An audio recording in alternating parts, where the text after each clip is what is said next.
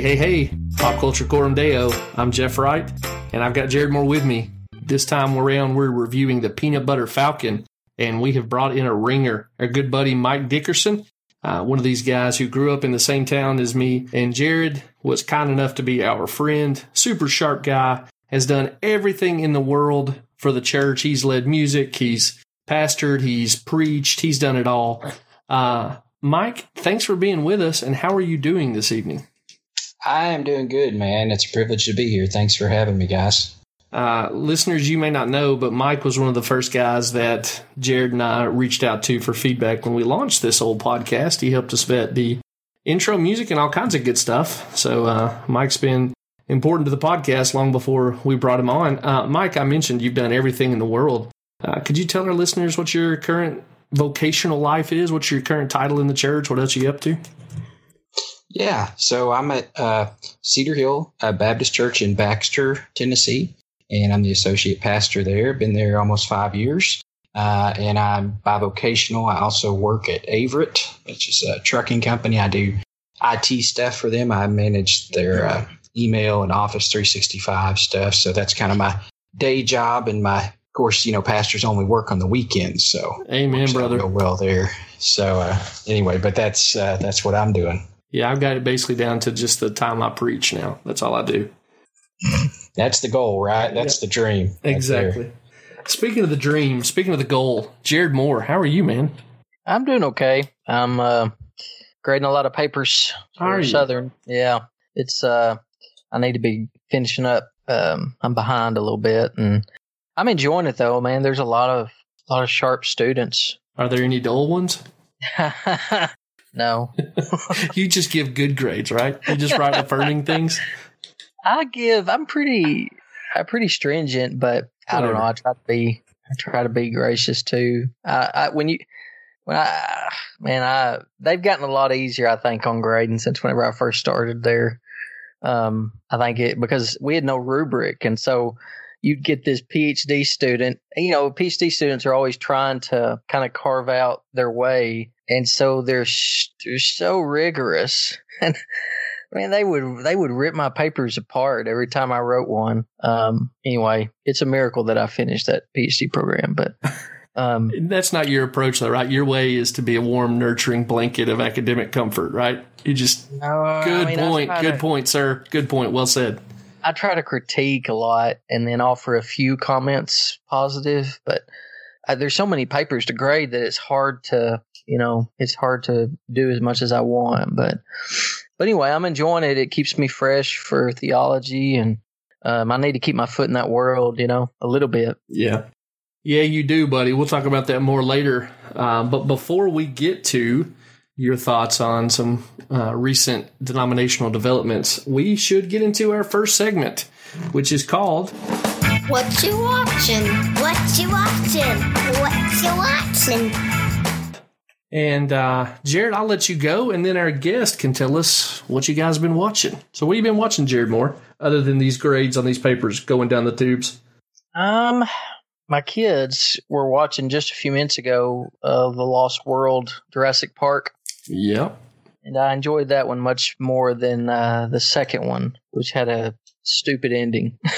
but um, but no, I thought that was a good movie. I is funny. You know, we're looking at some of the parts and and some Jurassic Park, some of the first ones. You know, that was one of the first CG movies that was really good. You know, mm-hmm.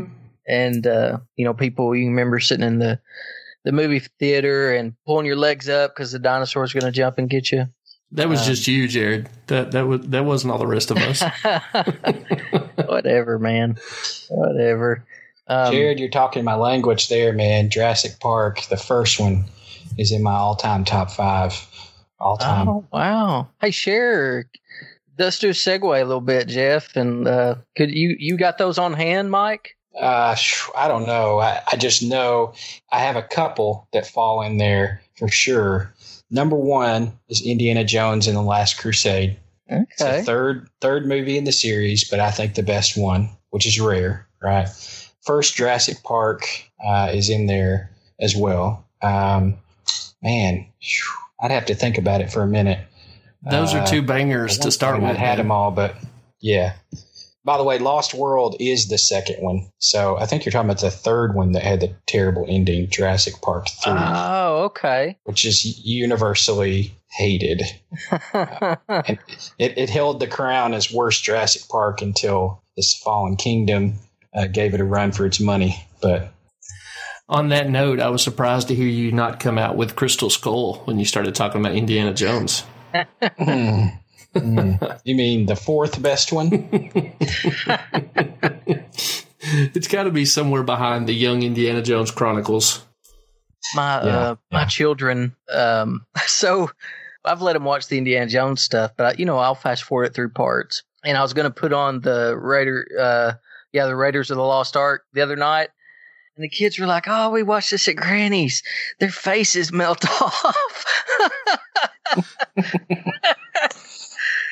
Yeah, man. I, I have that same experience. My mom would be like, eh, it's edited for TV. It'll be fine. And my kids come home and won't sleep for a month. That's cool, mom. It's funny because just yesterday I watched um, Jurassic or uh, Indiana Jones: The Last Crusade with my oldest son, who's seven, and I was kind of going back and forth, and I did have to skip through two or three different scenes. But it's actually not. I mean, there's not a lot in it. Uh, there's some, you know, instances where they take God's name in vain, which he's well aware, you know, how to react to that and all that. But, um, but I, I think I had to skip it maybe twice, and then there's kind of a scary, you know, scene at the end there um, that he was fine with. But, uh, but yeah, so I actually I've been like waiting. Uh, it's like a you know important father son moment to watch that movie, and and he watched it, and I was like, "What do you think, man?" He was like, "It was okay." And it Oh. about crushed. It about crushed me. Yeah, it about crushed me. Hey, uh, Mike, uh, I got two questions. The uh, so my seven year old, when he watches movies, he is like the cuss word police. He remembers every cuss word, like he points it out. He and and says, "Daddy, they said," and he doesn't say it. But does does your kid do that? Yes. Oh my goodness. I mean, we've told him. Yeah. I mean, he'll. We'll see like random.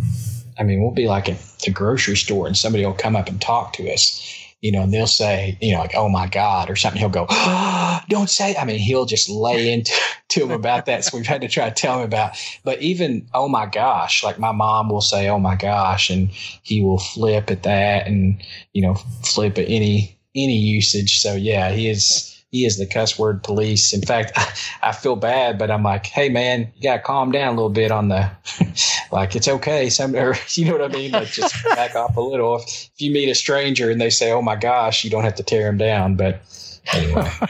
That makes me feel better. So it's it's an age thing. uh, I, I mean, don't they- remember really. they can't do they can't do abstract thinking like particularly with the boys that part of their brain hasn't grown yet you know and so it is a it's a black and white kind of thing which i'm okay with. I i actually think that's a good that's a good default. Like my kids do a version of what y'all are talking about as well. I've also run into kind of the embarrassment of it happening outside of our household but i think it's a good thing for kids to start with a really clear moral uh, you know framework. And then as they grow they can start adding nuance and qualification. You know what i mean Mhm. uh, it seems like culturally we've lost the ability to say that's good and that's bad so it's a good thing for me as as your friend to hear that about your kids i i also just think that it, it, it's it's something that's lost. I think we're grooming kids to be morally ambiguous too young now. Like it matters if wolves are good guys or bad guys. It matters if dragons are good guys or bad guys in my mind because you kind of want to help them orient to certain moral realities, I guess. And then as they get older, you can be like, well, here's here's how you qualify that. Here's how you discern between like what's most important and what's least important. Uh, I'm encouraged to hear you guys talking. I guess is what I'm trying to say. That's that's the short version of my ramble there. Yeah, there was another question I was going to ask. Um, oh, I can't remember what it was though. Um, mm, might have to come back to it. Yeah, man, you're getting old and you're grading too many papers. There's only so much RAM available. That is true. I do feel like I'm running out of RAM, man. I need a, I don't know, an upgrade or something. Yep, I feel that. So, Mike D, what about you, man? What have you been watching these recent days? I uh, I just watched a movie called Tread. Have you guys seen that or heard of that? Tread. Tread like on the bottom of a tire. Yes, exactly. Okay. Mm-mm. No, I haven't heard of it. Uh, no, it's brand new out, and um, it was. Uh, it's about this guy, and it's a true story that got real mad. Y'all may remember it was back in 2004 or 2005. He basically got really mad at his community because they wouldn't do what he wanted to do, and he built, took a huge bulldozer, Oh, spent like a year making it to a tank. Yeah, the and, like, killdozer. destroyed the town. I'm yeah. very So- aware of the Killdozer story. I didn't know there was a movie.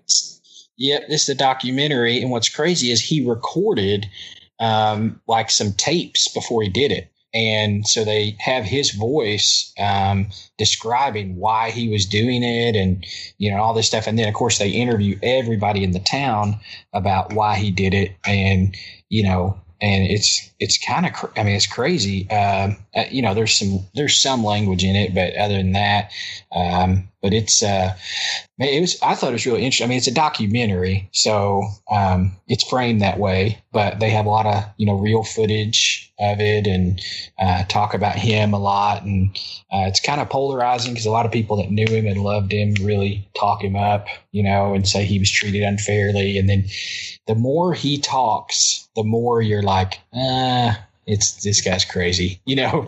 Um, but but he just felt marginalized. That's what it was. I mean, it was like the tiniest stuff. You know, I'll let you watch it, but it's just like, you know, they won't approve his sewer permit or something. You know, just this little stuff that built up, and then he's just like, "That's it, man. I'm, I'm done." Uh, and uh, really interesting. Uh, I enjoyed it. Wife and I watched it. We both enjoyed it. I'm writing that down right now. What what platform did you uh, did you watch that on?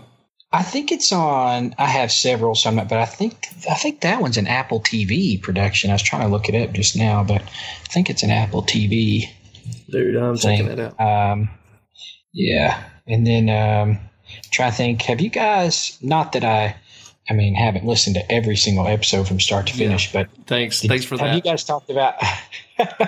uh, I have listened to most, but uh, I rewatched Knives Out the other night, which is like one of my favorite movies of last year. Uh, Mhm.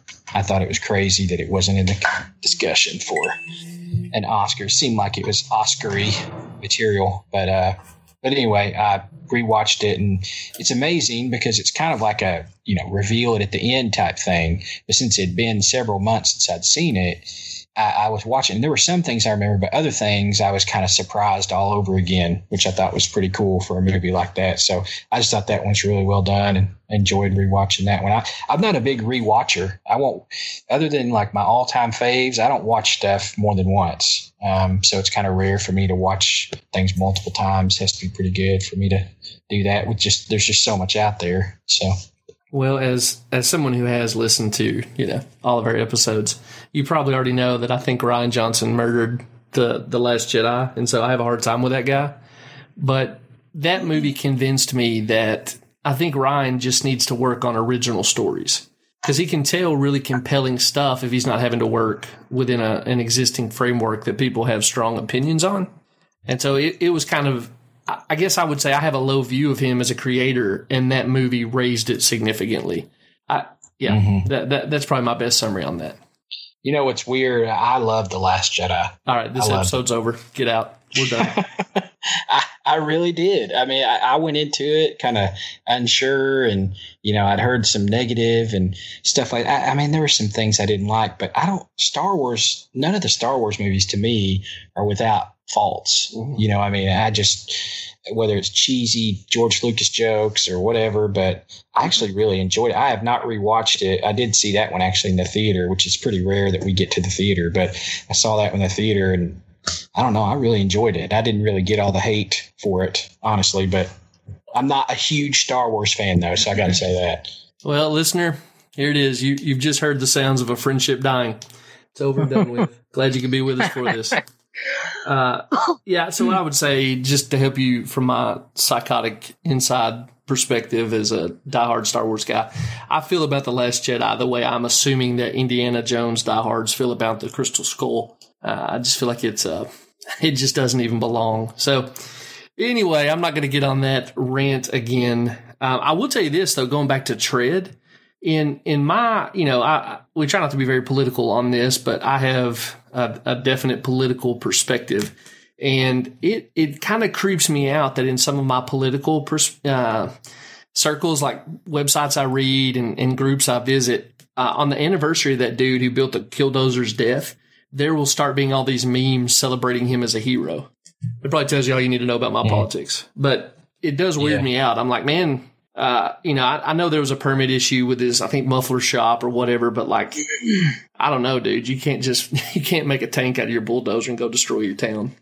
Well, and I'll say when you watch the movie, you lose like they spend the first part of the movie trying to give give him some goodwill, and when you see it happening, you know, and you think about it, like it wasn't even just businesses. Like he targeted homes, and if they hadn't, you know, called somebody, he would have basically crushed an old lady. Oh, Uh, you know, if they hadn't got her out. So, I mean, you start to lose your, I think if you watch it, you know, I mean, if you're going to defend that, you'd have to defend about any type of vigilante justice that's out there. But, yeah. um, but I do want to say before my record gets tarnished forever that I did think The Last Jedi was the worst of the three new newest ones. Uh, but I just I didn't hate it as much as everybody did. I thought it was enjoyable. So that's uh, that's the last thing I'll say on that. All right. Well, when we go to friendship counseling, maybe we can build on that.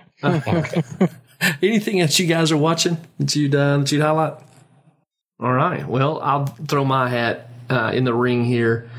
On Amazon Prime right now, for no additional cost, there is a movie called My Friend Dahmer. Yeah, It's about the early years of Jeffrey Dahmer, and it's based on a graphic novel written by a guy who went to school with Jeffrey Dahmer and it it leads up to it doesn't show any of this on screen. It leads up to Jeffrey Dahmer first uh, him, meeting his first victim, and it is a super well done movie. It is well acted.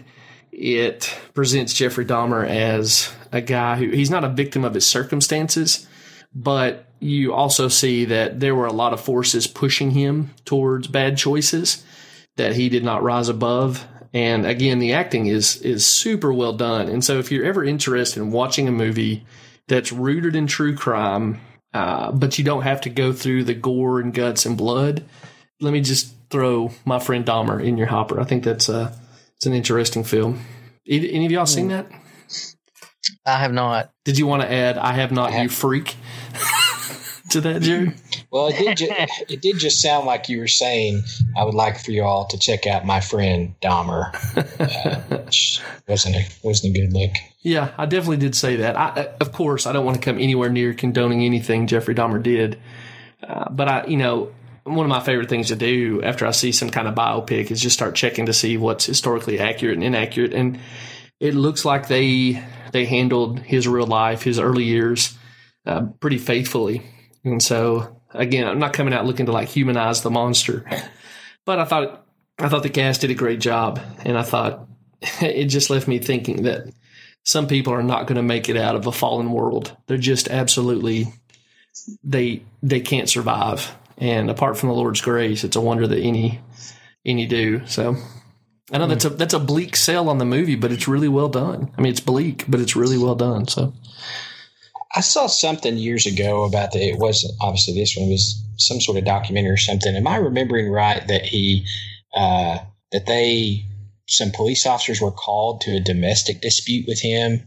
and they let him go yeah, because they felt awkward and then yep, he proceeded to go on. That's that's one of those uh, moment in time type situations. Yeah. That's oh man, terrible to think about that. Yeah. Fun fact: I think that Jeremy Renner got his film debut doing a, a Dahmer uh, biopic. and it's it's old, but it's pretty historically accurate. And they capture that scene. It's in the trailer. If you go look up the uh, the Dahmer film that that Jeremy Renner's in, I think it's just called Dahmer. And I don't, you know, I don't want to freak anybody out, but what happened, Mike, is he had um, he had lured this very young kid. Basically, I think maybe the kid was fourteen into his apartment he had drilled a hole in the kid's head and poured acid in there to try to uh, to debilitate the guy so that he would be alive, but he would have no will. Oh my gosh. Yeah.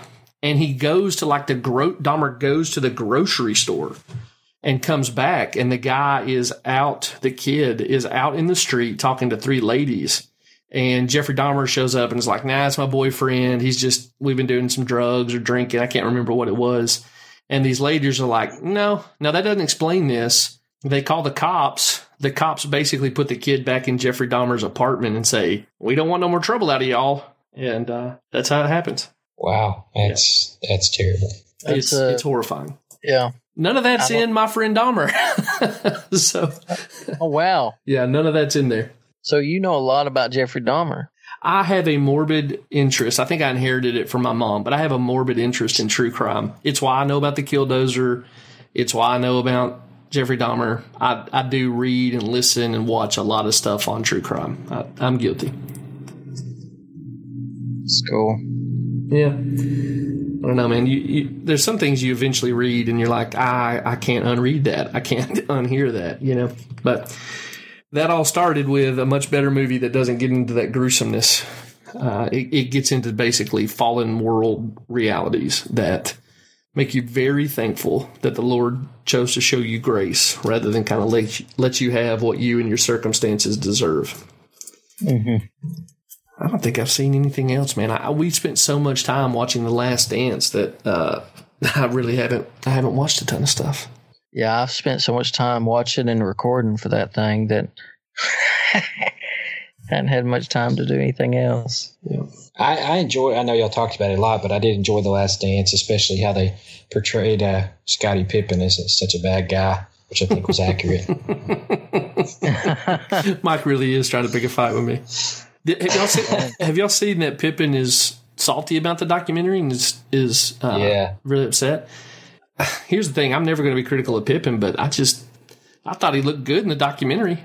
I, uh, yeah, I, I actually agree. I didn't. I was kind of kidding. I I mean, it portrayed some things that are seen as negative that he did. I know y'all discussed that, but but I didn't think it made him look bad. And I thought Jordan, he maybe said one thing like Pippen knew better than that, you know, or something, but it wasn't by any means him getting bashed or anything, in my opinion. But uh, did you see that? Uh, I think it's, is it Sam Smith that wrote that Jordan Rules book? Yep. He also came out and basically said some of the things Jordan said were a lie. I don't know if y'all talked about that or not. I haven't heard those. I haven't ter- heard episodes nine and 10 that y'all recorded yet, but um, he came out and basically said some of the things Jordan said just are not true. Hmm. So thought that was interesting. Yeah, no, I did not see that. I so I had bought the Jordan rules when I was a kid, and my only reaction was, you know, how dare you?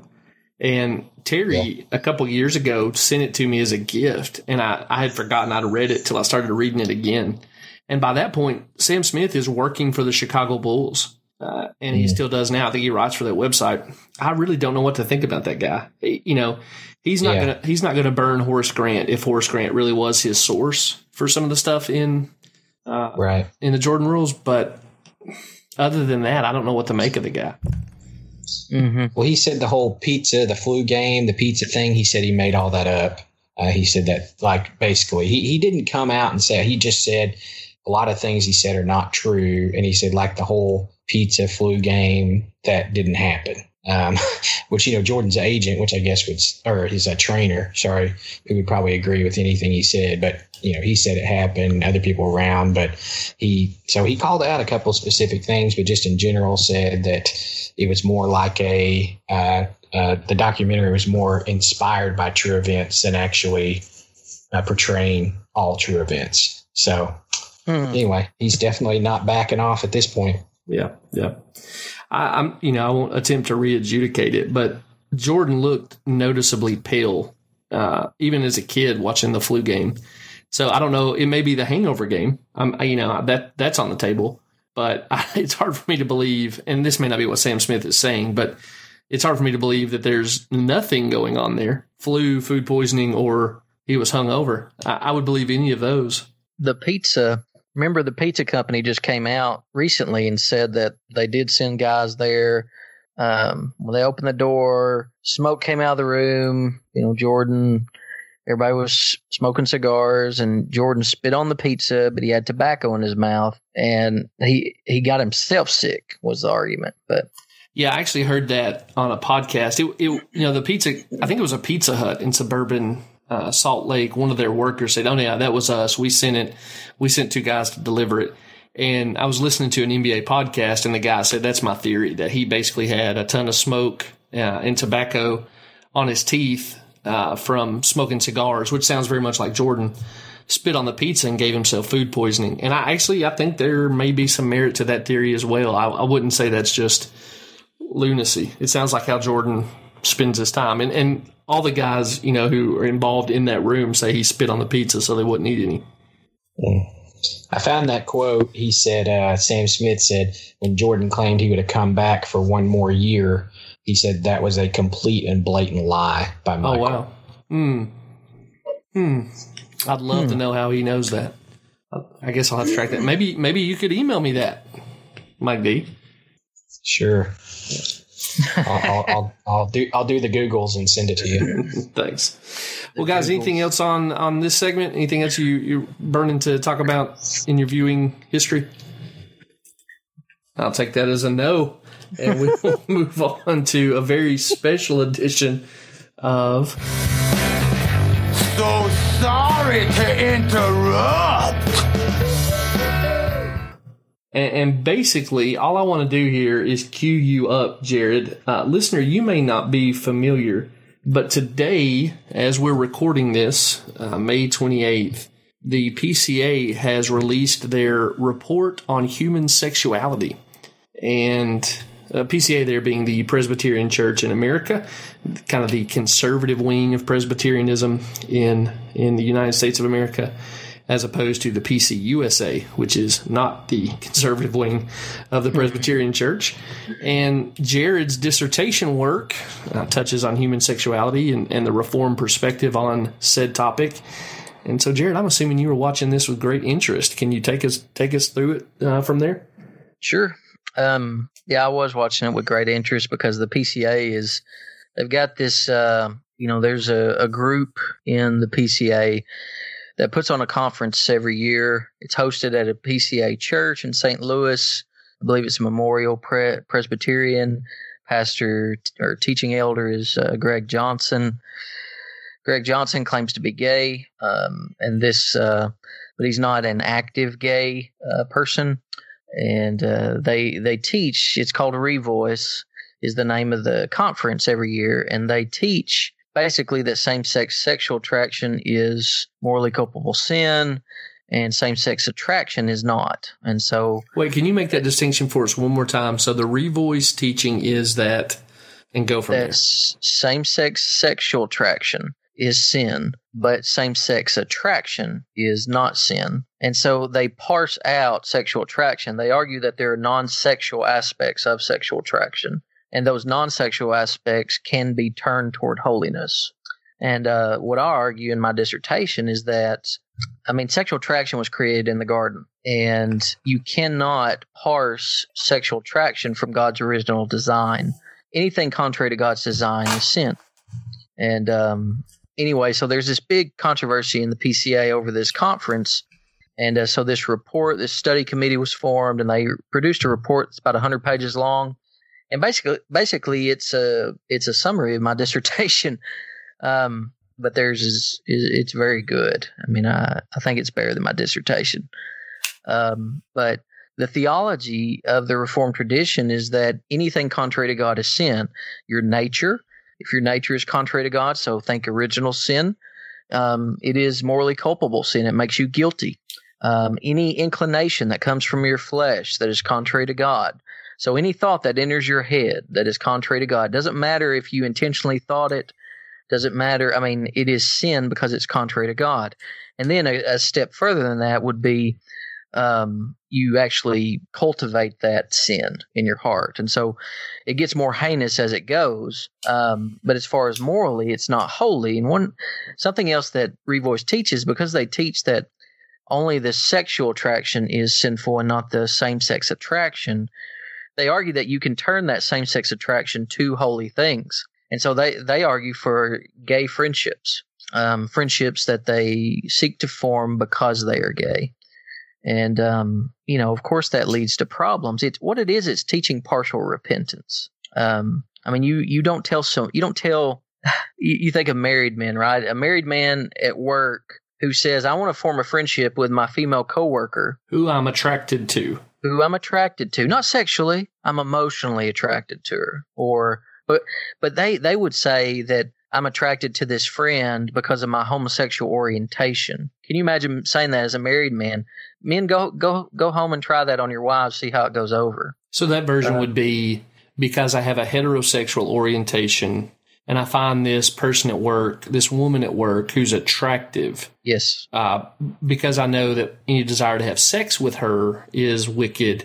I should therefore cultivate a platonic friendship with her. Not a platonic, a heterosexual friendship is what it would be. It would be a, Would be a friendship without sex. yes, supposedly. Like, you Well, that- can't, what I'm, Yeah, that sounds It- like lust with extra steps. Yeah, I mean, biblically, I mean, if this, if they're right that there are these non-sexual aspects of sexual attraction that are kind of hand in glove, you know, they're um, two sides of the same coin. Um, the original reason God created them was for marriage, and so they're taking something that was originally created for marriage and setting it apart, and then they're turning it upside down because it's gay. So it's literally turning God's design upside down. Not only they're not arguing that this is for heterosexual marriage. They're saying that this is for gay friendships. Like, it just blows my mind. And then today, this report drops, and it basically argues all theology contrary to Revoice. Revoice for the Can I interject two- there? So you're Yeah, pleased yeah. with this report. You're happy that the PCA came out and took the position it did? I'm happy with the theology that's in there. They, they, they, in some of the pastoral applications that they mention, they undo some of the theology, in my opinion. It doesn't fit. Do they recommend that gay guys have platonic friendships with other gay guys? I don't, I don't know yet. I haven't Hadn't made I it through the 100 pages yet. Yeah, it's 100 pages. So, Yeah. um, but there are quotes here and there that I've picked up that, you know, where I've skimmed through it, um, that are problematic. Um, they're too wishy washy on, you know, uh, it just, it, it irks me, you know, like you, they make same sex attraction this special sin. And I, I think we should treat it like every other sin, you know, that we're always repenting. We're always fighting the sin that's in our hearts. Um, same sex attraction is no different. Um, y- you know, I mean, none of my sins have godly outlets. None of them do. Mm, yeah. I mean, I mean, ask any man who's eat up with lust before he gets married if he's eat up with lust, lust afterward. And the reality is, he'll tell you he is because because he wasn't lusting because he wasn't married. He Sure. was lusting because he's a sinner. Because he's wicked. He's, yeah, and he's still wicked after he gets married. Yeah. Um, Mm. but it, but anyway, so um, Well, I mean, can I, let me just, again, yeah, yeah. is there any other sin that in the revoice theology works this way? Like, can, could murder or racism or, um, I don't know, theft, it, could it be a, a sin that, that actually is rooted in something good that can be redeemed? Or is it, you know, when you say they, they argue that homosexual attraction is a special sin, is that what you mean? That it's the only sin that functions this way? You know, that, that it can ultimately be redeemed in a different direction. Yeah, they they try to you know they try to argue that about other things like, um, I mean in my in my dissertation I, I try to apply their logic to other sins like greed, um, like like taking a guy who's got gr- who's greedy, putting him over the church building program, um, Right, that way he can be gre- greedy for Jesus. Right. Um, but the Bible says God loves a cheerful giver, and a greedy person's a cheerful taker. Yeah, So it's as um, as somebody who's read your dissertation, I, I really like the, the the the point where you said the uh, the guy who has a foot fetish should be should lead a foot washing ministry. yeah, that's the logic of revoice. that cracks me Hi, up. Jared, do you mind if I do you mind if I tweet greedy for Jesus and, and tag you in it? That would be fine, buddy. I mean, for real, that's the logic behind this. I know same sex attraction is good for friendships. I mean, that, that's what they argue.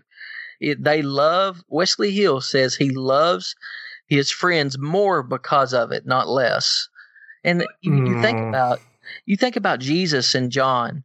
And Wesley Hill, so Jesus and John, there's no same sex attraction going on there. Now, does Wesley Hill have better friendships than Jesus and John? Like, what I'm saying is, you don't have to be gay to have a good same sex friendship.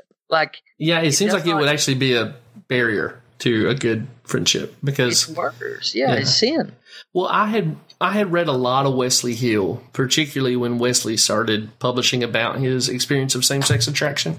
Mm-hmm. And I had real high hopes for him, but it I can't remember what year. It's been it's been a while now. He describes one of the spiritual friendships that he participated in, and it got really gross and creepy pretty quick in the description. He talked about like cuddling on the couch and I think like playing with each other's hair. But and he admits that when the guy found a heterosexual love interest and got married, that he he basically got jealous and felt abandoned, and it was all this language of like a jilted lover, right?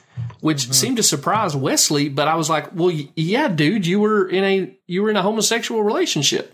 Mm-hmm. So yeah, what I- part of that? I, I, I don't have the, the knowledge you guys have on this, and I I know Jared. I've talked to you about it a little bit just to gain some some knowledge on. it, So I certainly can't speak to it like you can. But like, what part of what you just described, Jeff? Jeff is seen as healthy uh, spiritually, or you know, where is the flee from immorality? You know, like i i what other sin that you struggle with if you're an alcoholic? Do you say, well, I'm an alcoholic, but I'm going to go to bars and you know spend a lot of time at bars and try to cultivate a healthy relationship with bars. yeah, I you know, it's like I just can't. I literally can't think of anything, any sin that you would struggle with that you would go towards it in order to try to defeat it or cultivate. I just I don't even understand that. Yeah, I, I think that's a great comparison. Like if you if you thought you were going to battle alcoholism by learning to appreciate the craftsmanship of liquor bottles, I you know as a pastor I'd be like, you know, that's a terrible strategy. Let's come up with something different. Mm-hmm. A- absolutely. There. So, what I advocate for in my dissertation is tell these guys to pursue opposite sex friendships because literally that's God's design concerning marriage. Like, and and it has a potential God design goal. See, these guys have it in their heads that sexual attraction is a prerequisite for marriage, and I I don't think it is essential. I don't think it is essential for someone to be sexually attracted to someone else in order to get married or to stay married. It, the only prerequisite for sex is marriage, um, not sexual attraction. And so, if, if um, I don't know, I have a hard time believing that my spouse is always attracted to me. Um, but Me too, buddy. Sorry, I that's that out loud. I'm just Yeah, kidding. real. Yeah, I, I mean there were all kinds of jokes here. I was trying to hold back. Like it just certainly wasn't a prerequisite for Amber. You know, I mean, you know, things like that. But that's true. That's true. So, Well, Jared, I let me heard a quote one time which doesn't fit exactly, but you know, I, I can't remember who said this, but it said God never commanded us to marry our lovers, but He commanded us to love the ones we marry. Yeah. Um, and it kind of, you know, fits a little bit there because I think you're absolutely right. I think while we all want that attraction, and obviously I think it's preferred, um, people equate that to biblical love and biblical marriage, and so it becomes if you're not attracted, there cannot be love or there cannot be marriage. And if you are attracted, it must be love and it must lead to, you know, it. And anyway, Yeah, it, it it's it's super frustrating because today that report drops. So Revoice went nuts over the Nashville statement, said they hated it, did not like it. Well, this PCA report is to the right of the Nashville statement. It's much more ke- clear, much harder theology. I mean, harder by more stringent. Um, I mean, they say that same sex attraction, any inclination of same sex attraction is morally culpable sin that will send you to hell, is basically what they argue. I mean, which is what the Reformed tradition argued about original sin. And uh, for them to say that and then revoice this whole time has been saying, no, no, no, you can turn your same sex attraction to good things like friendships and it can be a holy thing. I mean, uh, and now Revoice, like the VP today, came out and said that he affirmed that statement. And I was, I started texting him on Twitter, like, how, you know, how can you affirm this? And I mean, there, you talk about, you know, doing gymnastics. They've Mhm. been teaching for two years, contrary to this statement that just come out. For two years, literally, I don't know anyone at Revoice that can honestly affirm And so I, man, I hope some of them are listening to this or listen to this and download it because guys, I want you to know for the next year, I'm going to go find your quotes. I'm going to read your books. I'm going to write articles comparing what you've said to this statement. And look, the the reason why I'm doing that is these guys need to they can't just say I affirm these statement. They have to renounce the error, the serious error and damage that they've done to the church for the past 2 years. I mean, Nate Collins, the president of Revoice, has a book all but invisible where he argues for turning your same sex attraction into holiness. I mean, it just blows my mind. And for them now to come and say that they're gonna, oh, we affirm this statement. We have nothing, no problem with the report. And I'm like, you got to be kidding me. They hate the guys that I've talked to hated my dissertation, and it just said what this report says. I don't know, man. I'm, I'm just, uh, I'm shocked. I'm so shocked. I texted a prominent, uh, uh, prominent professor in the SBC. He's like, "Do you believe this guy that he truly uh, affirms this report?" He said, "No." so he said, "Write art, write articles, uh, blogs about it, and compare and contrast them." And so that's what I'm going to do. I was going to say, if I know my friend Jared, that's a task he's willing to take up. Uh, so, I mean, it's speculative. We can't know their motivations of the heart, but am I understanding you to say you think that Revoice is desperate to hang on to their affiliation with the PCA, so they're going to say whatever they need to to to try to stay in the fold? Dude, I think that I think that you know how liberals are. They can if they get to define the terms, Yeah, they can sign anything. yeah, that's true. But man, Yeah. that that statement appeals to the historic reform tradition. You can't take it out of the tradition and say I affirm it. How did how did the Westminster divines define these terms? What did they mean? And they defined it over against the Council of Trent, over against Rome. Rome, who Wesley Hill is always ca- uh, quoting Catholics because he's more in line with Rome than he is with Geneva. Um, I mean, he, he's always quoting Catholics because there's no Protestants from the 1500s and 1600s that agree with him. I mean, Jared, maybe he's just trying to develop a spiritual friendship with the Roman Catholic Church. I guess, man. I, I just I don't understand. Like they even say so they go after Matthew Lee Anderson, they go after Wesley Hill, they go after Nate Collins. They don't name them, but they go Ah, after they name go names, after people. Name names. they they say that Jesus was tempted from without, not from within. Amen. Which Matthew Lee Anderson says he was tempted from within. So he actually desired to do something contrary to God's command. Yikes. And Matthew Lee Anderson is on the advisory council of Revoice. Stunning development. Stunning development, folks. It just anyway it it uh i'm dumbfounded i figured revoice would come out hard against it but there are revoice apolo- apologists. I, I another uh, teaching elder online i texted him was like do you still believe after this report has come out and defined a biblical sexual ethic? Do you still believe revoice affirms a biblical sexual ethic? He said yes i do. And so i said Yeah. And you know what he told me the biblical sexual ethic was that Christians affirm? What he meant? He said that husbands and wives are supposed to have sex with one another. Who are we supposed to cuddle with? that was that was his definition of a biblical sexual ethic Huh. when he said that Revoice is orthodox on it. so, so the biblical sexual ethic has nothing to say to unmarried people, Nothing to say to like unmarried. get married and yeah, have sex with the spouse. Yeah, just have sex with your spouse. That's the biblical sexual ethic. And I said, man, that's Rome can affirm that. Like what? w- The reformed Yeah, sexual Islam would affirm that. Yeah, the, the reformed sexual ethic is um, a pure heart. Hmm. I mean, you know what I'm saying? It starts in the heart. It's not just have sex with your spouse. I mean, and they spell it out. They spell it out in that report. I mean, the theology is so good in that report. It's just they get on their application, they get too detailed, in my opinion. They make some statements. They not being revoiced here, they being the PCA study committee. Yes, the Okay. PCA study committee, brilliant guys. I mean, Keller's on there, um, DeYoung's on there. I mean, they they got several of the brilliant, sharp guys and stuck them on there and had them hash this out. And it really is a good report.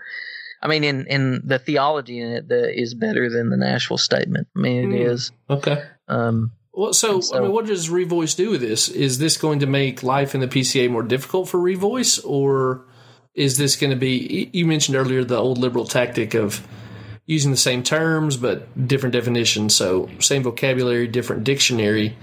Is this going to be like the spiritual resurrection of Christ in? Uh, you know, in, in higher critical studies where they say, oh, yeah, we believe in a resurrection, but it was in the minds and hearts of the disciples rather than bodily, and they'll be okay? Or do you think the PCA says, hey, Revoice, find a new home? I think the PCA votes this through or votes a summary of it through um, as a standard, and then they will hold teaching elders and they will um, hold ordination from um, people who can't teach in line with it or who don't teach in line with it. And basically, Revoice is going to be miserable if they stay in the PCA. Um, if they as miserable as like a dude attracted to a dude, living with a dude, cuddling with a dude who can't have sex with a dude. Yeah, I mean that it, it, it's just it's it's frustrating because I I don't know. See, if Revoice stays, you may have a lot, an exodus of people on the other side. Well, I mean, nitty gritty, right? Greg Johnson, he's a PCA yep. elder, right? Yeah. And and I think you told me recently at a lunch we had that that he says he's a gay guy except for where it comes to his wife, and that he's only heterosexual with his wife. No, that's Nate Collins. That's, that's Nate, Nate Collins. Collins. Okay. President of Revoice, yeah. So Nate Collins is PCA elder. I don't think he's an elder. He he was Southern Baptist. He's got a PhD from Southern Seminary, and uh, he just joined the PCA in the past year. I don't think he can be an elder yet. He may be a ruling elder. I don't know. Well, so would he be you think he would be prevented from being ordained once this study is affirmed by the General Assembly? I think that if the Missouri Presbytery um, is the one who does the ordination, uh, they've already put up a smokescreen for Revoice. They've they've done it. They've protected them for the past two years. Um, I mean, it, it just blows my mind, Jeff, that these guys with a straight face can say that Revoice affirms everything in that report because I know for a fact they don't. I mean, I've read their books, I've read their works, I've listened to their interviews. You know, I've been eating and drinking Revoice for over a year. Ew, and, gross. Yeah, for real. Um, it it just it bothers it it bothers me because what it means for the church, what it means for the children.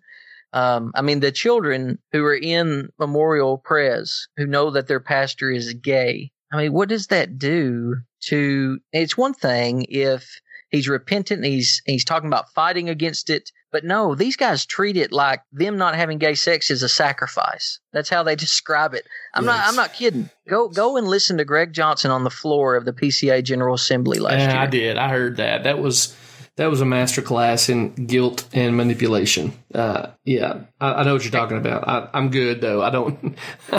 I'm not sure I want to hear anything. I read his piece in Christianity Today talking about being a gay guy as a pastor or whatever. And I think I've heard all the Greg Johnson I want to hear. Can you imagine though? A little leaven leavens the whole lump, and you see how much homosexuality, the way that basically homosexuality was pushed through, was it started in pop culture and was able to help sway the minds of the masses and what folks tolerate, they end up believing. Um, and I mean that that's the thing. Like, there's going to be more and more gay Christians. By that, I mean that's what Revoice permits people to call themselves who um, are are not having gay sex, but they're still acting on their same sex attraction, not their same sex sexual attraction. They refer to themselves as gay Christians. Um, there's going to be a lot more in the future, and what it is, it's partial repentance um, because regardless what you call it, anything contrary to God is sin. And if you're acting on it, even if it's in celibate friendships, see, there would be no gay friendships if the fall didn't happen.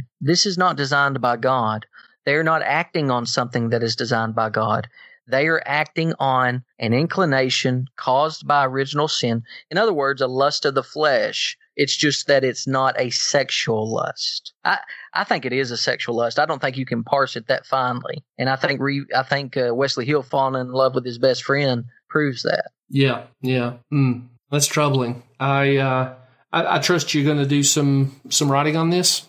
I am. I'm gonna. I don't know where to start, but um, somewhere. I, I just got to listen and and get quotes and go get their go get their works, go return to their works, and get as much as I can get and read and and I'm gonna I'm going to show every quote that these PCA guys, these PCA elders that are contrary to this report. Wait, wait, wait. You're, you're going to be looking at the elders who are pro revoice, who you think have been teaching contrary for some time now to the theology in the report, right? I'm just make sure I have that on. Yes, Yeah. yes. I'm I'm going to the guys that I know that are that are teaching elders or or uh, ruling elders in the PCA that claim to affirm this report. Um, I'm just going to compare and contrast their writings and their interviews with with the report itself, and we'll see we'll see what comes of it. Now, the thing is, I hope they all repent. I mean, I, I hope that they renounce their unbiblical doctrines that they've been teaching for two years, the damage that has been done. Jeff, think of the damage that has been done to evangelicalism in the past two years because of what Revoice has been teaching and espousing. I mean, I'm dealing at, at my church, I counsel some with homosexuals. And I mean, the, these guys can Google this nonsense Yeah. and it, they've got enough pressure from the culture telling them that gay is good. Now you've got PCA pastors, ruling elders, teaching elders saying that gay is good. I mean, uh, and not to mention, Jeff, that if any of our children have any inclination or any um, homosexual thought and they decide to push the Google button, you know, get on Google and do a search for gay Christian or can a Christian be gay or whatever, they're going to stumble upon this it just it fires me up because it's so far reaching and it's so blatantly unbiblical. It's just that folks have such bleeding hearts, and it, it's because it's a they have bleeding hearts for whatever the culture says is a, is a sin to have a bleeding heart for. It's not like people running around saying they want to be white supremacist Christians Right. Right. or or, or pedo or pedo Christians uh, where they're sexually attracted to children. Right. Um, you, you know what I'm saying? But It's, it's unfashionable. That's Uh, coming though. Yeah. That's coming. I hear you. I mean, once once uh, pedophilia is justified in our culture and accepted, you better believe there are going to be some pedo Christians coming up. Hmm. I mean, the, the Revoice has paved the way for them. Uh, let me just insert here, come Lord Jesus.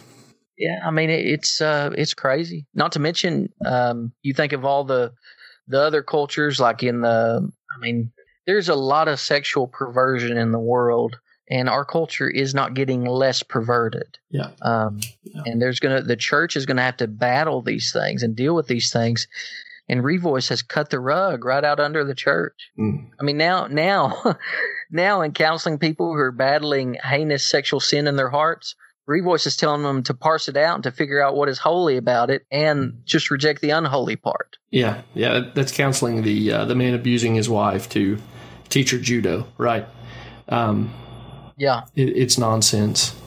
it, Well- it is nonsense. I know you've been doing writing on this already. So, listener, if this is new to you or you're interested in uh, kind of drawing this out further and, and studying more on the subject, Jared has written a four part series for monergism.com, M O N E R G I S M.com. Uh, if you go to monergism.com and put in Jared's name, Jared Moore, M O O R E, or Dear PCA and Revoice, you'll you'll find a link to his four part series. So, is there anywhere else you would tell people to kind of get their feet wet on this subject, Jared? Did you tell them founders? Oh, that's right. You also wrote for Founders. So founders.org forward slash blog. And if you mm-hmm. go to founders.org forward slash blog, there is a drop down menu, browse resources by. You can pick author. It's the second field, and just scroll down till you see Jared Moore. And uh, the article is Did Jesus desire something his father? Did Jesus desire to not do something his father commanded in the Garden of Gethsemane? Mm-hmm. And uh, Matthew Lee Anderson says yes. So Jesus desired to disobey God's command. Yikes. You know what that that just that that it just blows my mind that people who claim to be evangelicals are saying this stuff. And and by the way, in that report, they clearly say that that did not happen. Oh, nice. Nice. oh yeah, they go after again. They go after all these guys without naming them. Okay. But anyway, Well, thank you for that. And I'm certainly going to praise the Lord that the PCA seems to have gotten this one right. Um, hopefully it will, it will shake out to the health of the church, to God's glory and the uh, magnification of Christ's name here and among the nations. Uh, I guess it's a good place to put a bow, though, and get to the subject of what brought us together.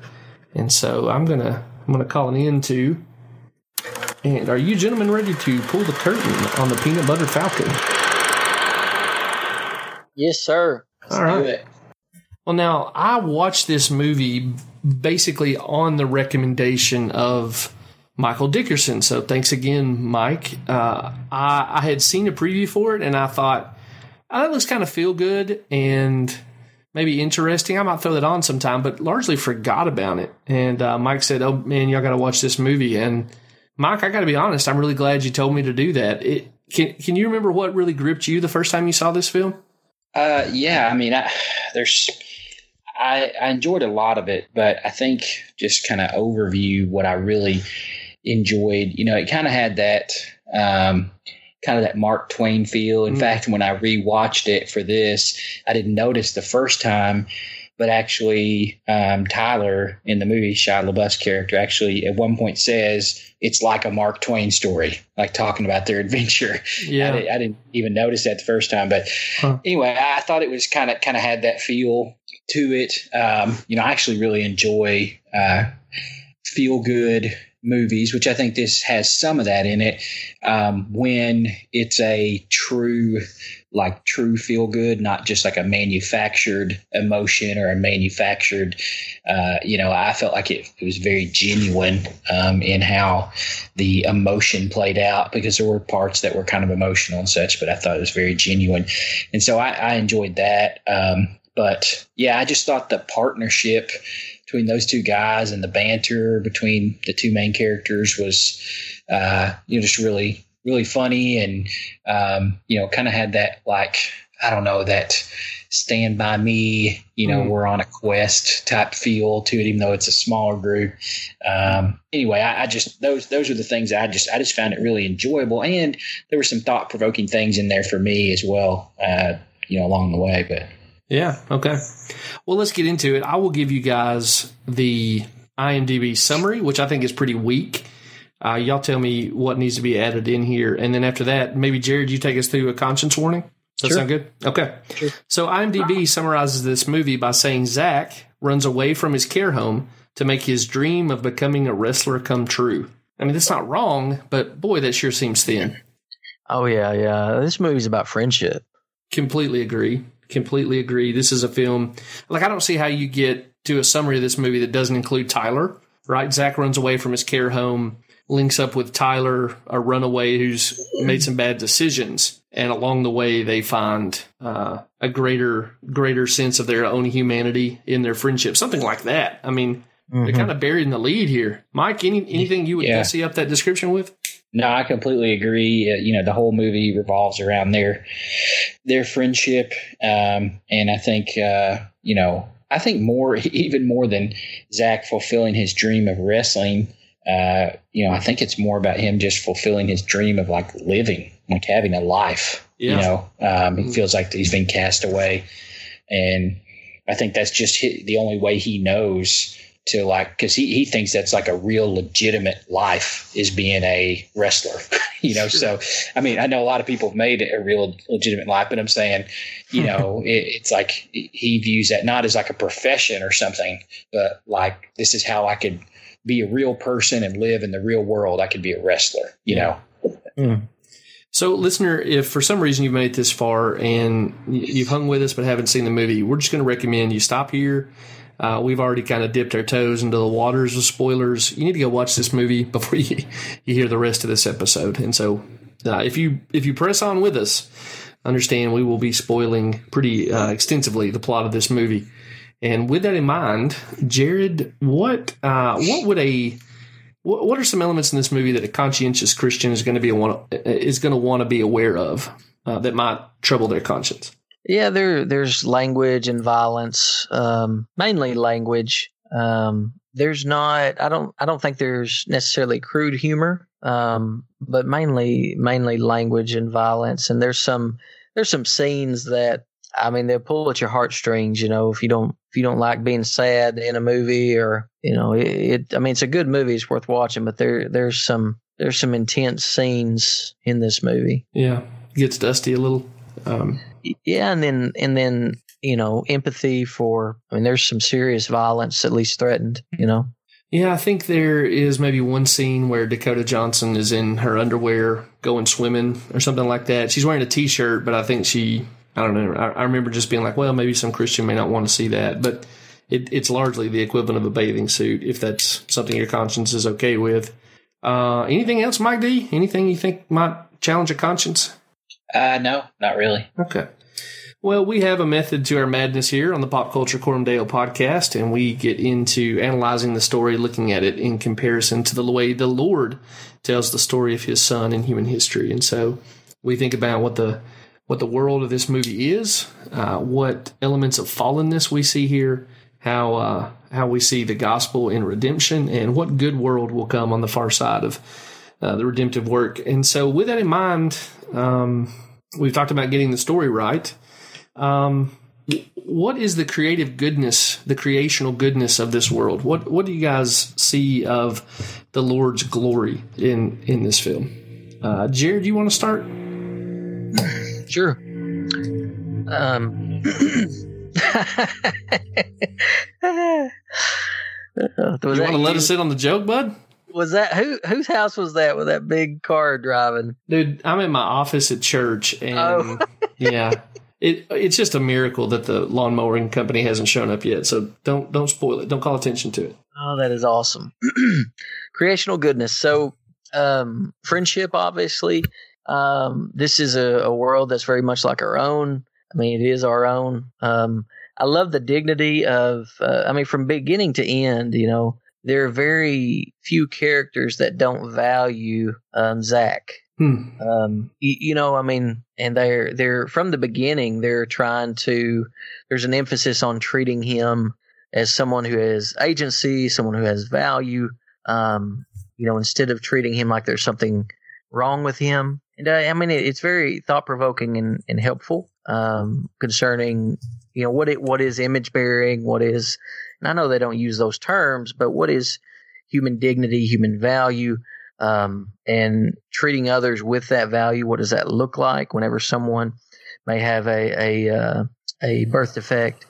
Um, you know how how can we treat them? How are we supposed to treat them? Where um, we still give them value and we don't devalue them just because they um, you know have that have that birth defect. You know. Um, so I mean, there was a lot a lot there about creational goodness, friendship, human value.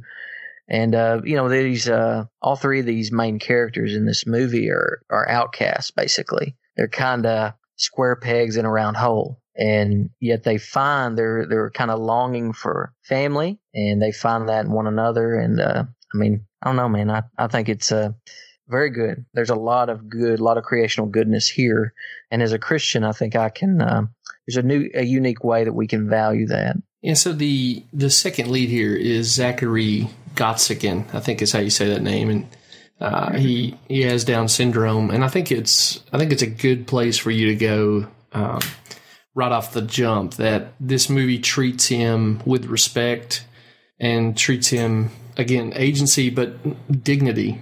Um, a minute ago, you may have heard a sound that sounded like running water. It's because I pulled up an article I've been wanting to have ready for this, but we have about eliminated, uh, at least large swaths of the Western world have about eliminated uh, children with Down syndrome through abortion.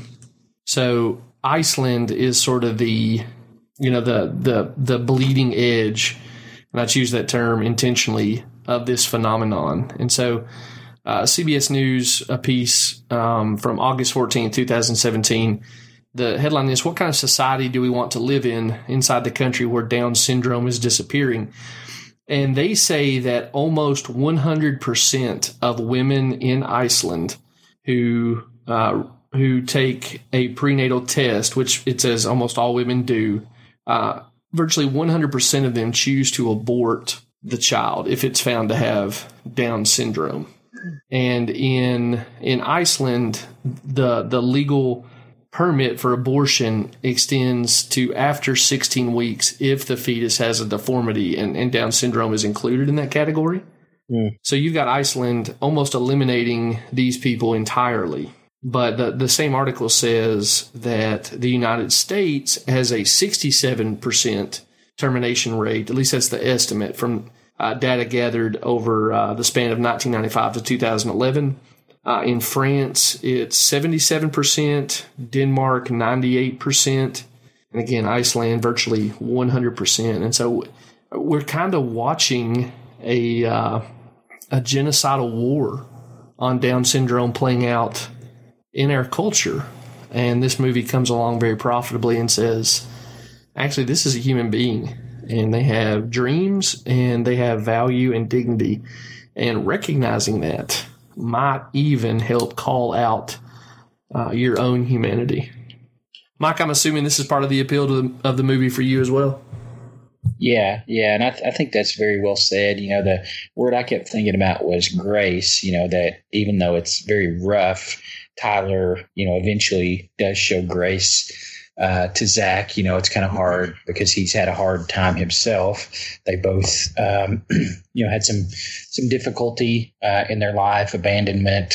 Um, they're both loners. They both don't have any family around, you know, and all those things. And so, um, yeah, I think the uh, the fact that, like you said, they you know recognizing him as a human being. I think sometimes we we look at this, and especially, I mean, you guys know when your wives have kids now I'm in Tennessee, they you know they'll ask if you want to do a genetic test or they'll do genetic testing if you want to. I remember me and my wife saying, you know, well, it's, it's not going to make a difference to us. So, you know, um, you know, we're not looking to, we're looking to have this child and raise this child, not to get rid of it. Um, right. But I think you know you, you, see that happening. I think it's a it's a viewpoint of this child will be a burden to me, um, and this child will not have a fulfilling life for themselves. Uh, but you know, you have to think first of all, you know, sometimes the tests are wrong. Uh, that's you know the first thing. But even if they're totally accurate, you know, someone might look at this movie and say, "See, this proves that point." Because look at him; he's living in a nursing home where he shouldn't be because his family didn't want him. Apparently, they don't go into that very much, but his, parent, his family's not there, didn't want him. He gets dumped in this nursing home when he really shouldn't be in a nursing home with all you know senior adults and people that aren't like him.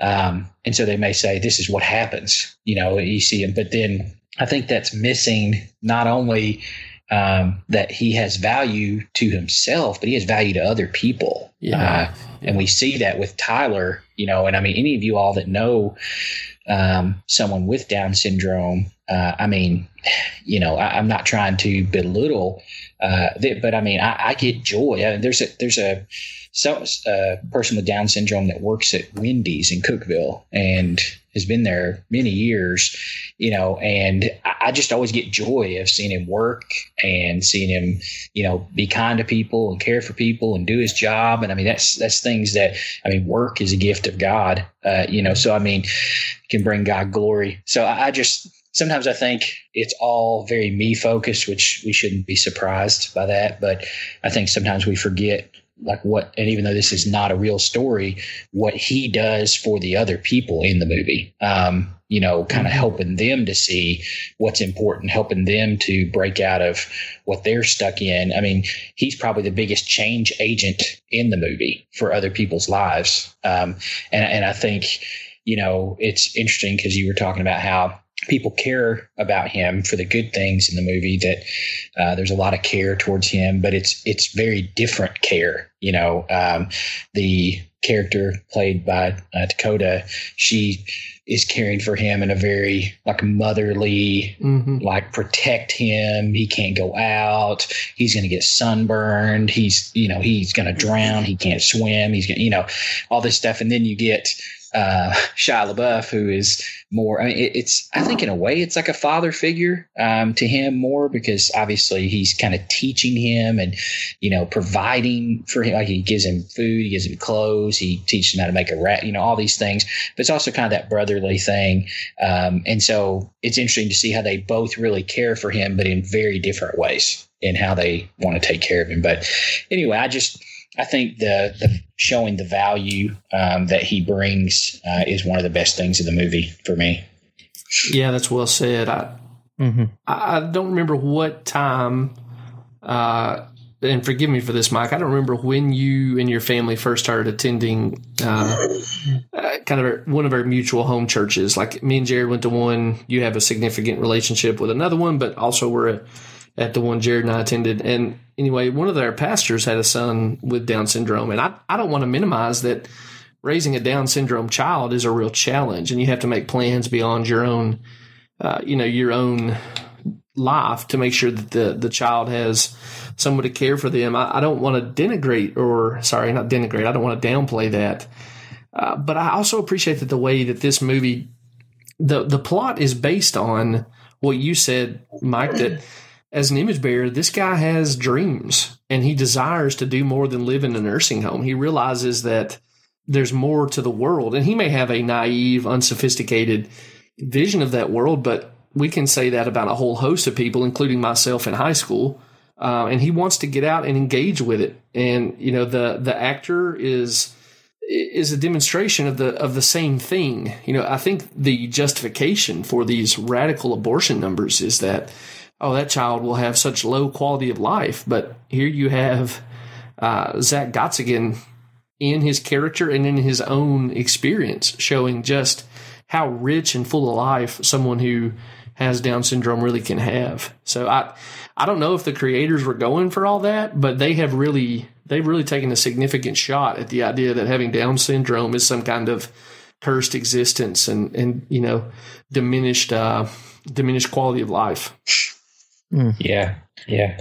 Well, you know, and I, I have to say, it's kind of, you know, this movie did kind of strike a chord with me personally as well um, because you know my my family we you know it's not something we really we're not hiding it but we're just not really kind of crusaders for it but our youngest son miles has autism and oh yeah okay. it's uh it's one of those things that you know everybody deals with it in different ways and you know some people start a blog or a podcast and they try to encourage other people and they try to be you know right about it and and that's great for them. Uh, other people like don't want to be public about it at all. You know, we just don't. You know, we're not looking for attention. We're not looking for anything like that. But I'd actually ask my wife if it was okay uh, if you know if I mentioned something about this uh, because it really struck a chord with me because I worry um, probably to a sinning level uh, about my son and his future and like what kind of life he'll have as an adult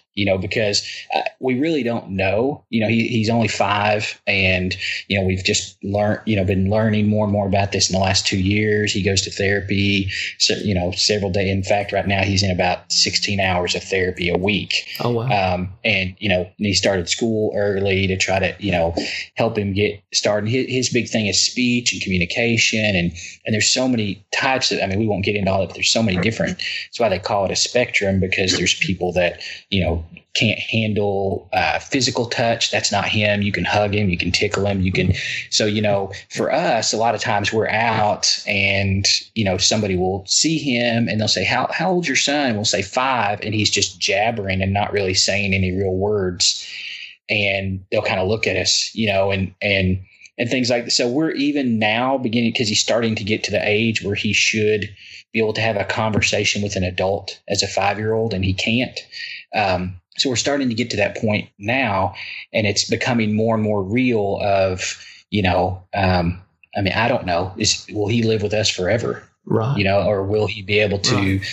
ha- engage in friendships? Will he be able to have um, a wife? Will he be able to have kids? I mean, I, I don't know. Um, I hope for all that that he can, and we're going to do everything we can to do that. But it made me think about you know Zach and how he was kind of thrown away by his family, um, you know, and really that's why I mentioned before. Like I said, all he really wanted to do was just have a life, you know, mm-hmm. um, and so it it you know, it hit me a little bit maybe there specifically because of that, because I think about that a lot. Um, because you kind of are just trying to get through each day, each month, each year, you know, but then as they start getting older and you start thinking, man, what's this going to look like in five years, 10 years, 15 years, 30 years? Um, so, you know, and I, again, this is not for, for sympathy or anything like that. It's just, it's something that really, really hit me, um, on a personal level because I think, um, it's something you long for for your kid. I mean, you guys do. You long for your kids to, you know, and my other son to grow up and get married and have friends and mm-hmm. go to mm-hmm. college, get a job and live a life and and all those things. And I just don't. Oh man, you know how it kills you to think about your kids being made fun of or something sure. like that. And I think, mm-hmm. you know, what if his whole life is considered, you know, kind of a, a joke. You know, even in this movie at the nursing home, you know, we said Zach is treated very well for the most part, but one of the hospital staff members, um, you know, forgive me for this word, but calls him a retard. Yeah. You know, mm-hmm. he comes in and says something like that to him. And, you know, and I'll be, we always used to joke around. I mean, I'll fully admit, I used to say that word all the time. Sure. When I was in high school and college, we would joke, say that.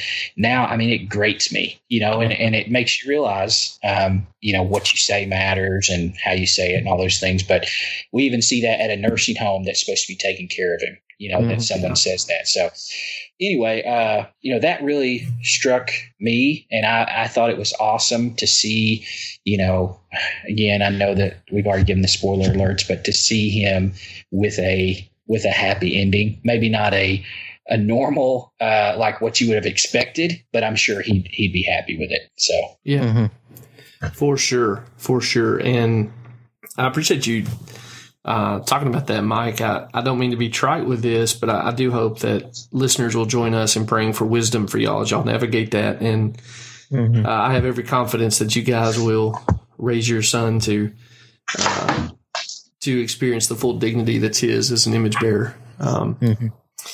Can can I tell y'all thinking about what's good in this movie? Can I tell you my favorite part in this entire film? And I I don't think it's gonna. I don't think you'll guess it, and you may, in fact, condemn me for saying this is my favorite part. Sure. So there's a scene where Tyler hasn't yet decided that he's going to take care of Zach, and Zach's kind of been, you know, he's kind of left Zach behind, but he comes back to find Zach up on a uh, a platform overlooking the river. And some local bully kids are telling Zach to to jump in, and Zach saying, "No, I'm not going to do it."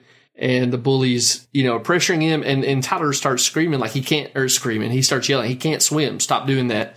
So I can't remember if the kid pushes Zach in or Zach takes the bait and jumps in.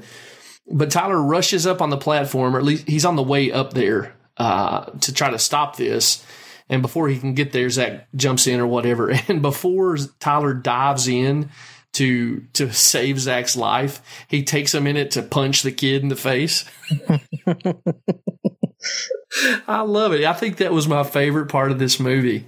I had that written down too, so I'll, I'll affirm you in that. I mean, it, and the kid's like what eight or nine? Yeah, probably yeah. nine years old. He just punches him right in the face. Yeah.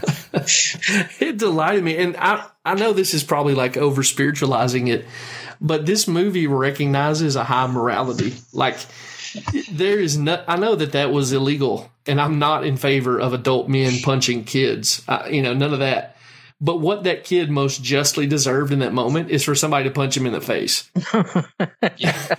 and I just was delighted that they chose. I mean, that's like the first time you're like, you know, because Shia, Shia LaBeouf shows up, you're like, he's going to be a big deal in this movie. But that's the first time where you're like, yeah, this guy might be all right. yeah, yeah, and I don't know if it fits. Uh, you know, I'm, I'm a newbie here, so I may be out of, of order here, but I want to talk about Tyler for a second because yeah. I, I love his character. I do love Shia LaBeouf in general. Uh, I, I, like a lot of things that he's in. I think he's a very talented actor. It may be like, well, this is just an easy buddy movie, but I think he pulls off just in his nuance a lot of things that other people would not pull off, in my opinion. Uh, but anyway, but you know he he's lo- he's alone. He's by himself. Uh his he it mentions him having a brother uh, who died. Um so you know it's kind of that was his guy and then now he's gone. He feels lost. He feels out of place. I mean throughout the movie he picks up like smoked cigarettes that people got rid of and like smokes the last like 10 seconds out of the out of the cigarette. And so he, he's desperate you know and, and it even mentions you know I, I know there's limits to these things, but it mentions, I mean, he looks like he's in a very low income type area, you know, very like salt of the earth workers. And, you know, he, his brother apparently had some sort of crabbing license that he lost. When he died, and so he can't even like try to catch crabs like on his own because he doesn't have the license for it, and so like he's just you know completely lost in that way. You know, he punches the nine year old kid. In fact, I think when Zach first tells him, I'm a Down syndrome person, Tyler says, I don't give a crap. Yeah. um, and so, you know, but then as he starts to turn and he starts to try to help Zach and he starts to try to see, uh, which, you know, he's first inclined to help Zach because he thinks it will help him, I think, get with the woman, you know, um, because he thinks, oh, this may be my ticket to get with her. But I think as he starts to soften a little bit, um, you know, he tells him, you know, hey, this isn't charity. Um, you know, this is just on my way where I'm going, but I wouldn't be doing charity uh, for you. Um, and you know, he tells him, "Hey, you got to leave uh, when we get where we're going. You know, you can't stay with me." And he's like, "Well, I want to stay. Can I stay? And Tyler's like, why would I need you to stay? You know? Um, and so he, he can only think about himself at first, but as he starts to turn there a little bit, you see, I mean, then he starts teaching him about wrestling. He starts showing him how to build a boat, how to fish, uh, you know, how to do all kinds of stuff, how to drink, unfortunately.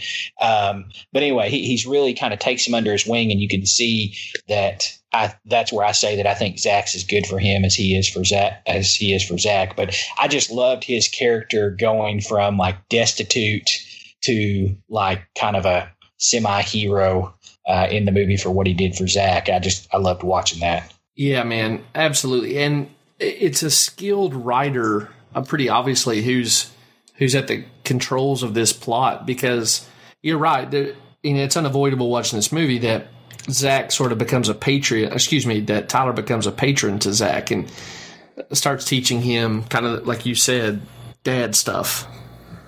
But there's also this scene where the men that are hunting Tyler get the jump on him, and the guy who comes out to rescue Tyler is Zach. And I yeah. just I appreciate sort of the the mutual um not not just agency, but like this story makes both these guys the hero in very meaningful ways. Yeah. Well, you talked about one of your favorites, and my, I mean, there are a lot, but I think my favorite little quip talking about good writing and, and all that stuff when they're wading across the river and Zach is scared to death and he's like, I'm going to die, you know, and he just says it. He says, I'm going to die. And Tyler like doesn't miss a beat. And he's like, yeah, you know, you are, it's only a matter of time. The question is whether they're going to have, whether they're going to have a good story to tell about you. Now stop being a baby. Let's go, you know? Yeah. And, uh, I just thought that was such a, a great line there of, yep, you're right, you're going to die. You know, whereas he would have never been in that situation if it hadn't been for Tyler. Um, but I think, you know, Zach needed that. Like I said, he wanted to live. Mm-hmm. Uh, and I think that's what Tyler was helping him, uh, him do. But I thought that was a great uh, bit of writing there. Well, yeah, sure. and when they get to the other side, which by the way, I did not expect that whole crossing the channel with that shrimp boat bearing down on them to be as harrowing as it was. They yeah. the cinematography on that was great. But I think that that's the first thing that Zach says to Tyler on the other side. He says, "Man, that was a great, you know, now that's a great story," or something like that. Oh yeah, yeah. Uh, I I'm super impressed. Yeah, sorry, Jerry. Go ahead. My uh, my favorite part of the movie, favorite little part, was when Zach's wrestling Jake the Snake, and uh, they tell him to shout something that, like, you know, his something scary. or something insulting, and Zach yells, "You're not invited to my birthday party." Yeah, that's right. Because he keeps inviting people to his birthday oh, party. That's so good. That's good. Yes, that's so good. and, I laughed out loud, man. And I love, I love getting to see Jake the Snake too. You know, I mean, yeah, for sure. Him forever. Oh, dude, you got to watch the redemption of Jake the Snake. I think is what the documentary is called. It's good stuff. DDP saved his life, man. Yeah, I think I have seen that, but that's even that's like ten years old, isn't it? Yeah, yeah, but I think it got. I think his time with Diamond Dallas Page got him sober and kind of got him back onto a uh, a decent road. You know, he not to spend time talking about Jake the Snake, but I I loved his cameo too. And uh, Jake the Snake's a guy who is sort of a version of Tyler. His dad, I think, got uh, Jake's mom pregnant when she was thirteen and his dad was a famous wrestler named Grizzly. Uh, Grizzly, I guess it must have been Grizzly Roberts, but Jake talks about that in a lot of his interviews. How he was always alienated from his dad. his life began under such bizarre circumstances, and he, you know, took those bad choices and ran with them and made his own. And he's kind of come back around, and so I think there's a it, it, it makes poetic sense that Jake the Snake is in Tyler's movie, Tyler and Zach's movie. Something I've just noticed, man, is that uh, the director and writer's first name is Tyler, and I, I wonder. I don't know. I should have investigated it, but I, I wonder if um, you know. I mean, when you name the name, the main character after yourself, there's something to that. You know? Yeah, it invites curiosity, doesn't it? one more another i'm just thinking of it now but the scene with uh with when they run into the blind man uh that's kind of Oh, got some spiritual uh connotations there when they run into him they're trying to steal his boat you know and and his answer to them is to give him you know baptism to baptize him in the river. Uh he i think he says it's the waters of forgiveness. Uh but it's kind of uh, there's a little like kind of oh brother where art thou? line where he says uh, you know something about the waters of forgiveness and Shia, Shia LaBeouf says I'm more of a baptism by fire kind of guy Yeah. and uh, I thought that and the blind man's like unfortunately I don't perform those kind of baptisms made me think back to oh brother where he's like I'm absolved of that I'm absolved of that too and he's like well the state of Mississippi is a little more hard nosed you know uh, I'm always t- taken back to that uh, line, but uh, I, I think Zach, you know, obviously he, he's not understanding. He's like, "What is baptism?" Tyler's like, eh, "It's kind of like swimming," uh, which you know, outside of genuine repentance, we know is completely accurate. It is. It is just swimming. Um, but uh, but I, I thought that was pretty pretty cool there uh, as well. Yeah, what a good way to prep. You know, Tyler, they need this guy, right? And so, uh, what a good way to prep Zach for what he's going to go through with their uh, with that baptism there. The the actor there is Wayne DeHart, and I don't know if he's actually blind or not, but I thought he was, I thought he was a killer in that role, man. uh, you know, Southern menace, but also big hearted, and you know when when Dakota Fanning's character shows back up, and he's like. Let's talk about Jesus. And she's like, oh gosh, I got sucked into it.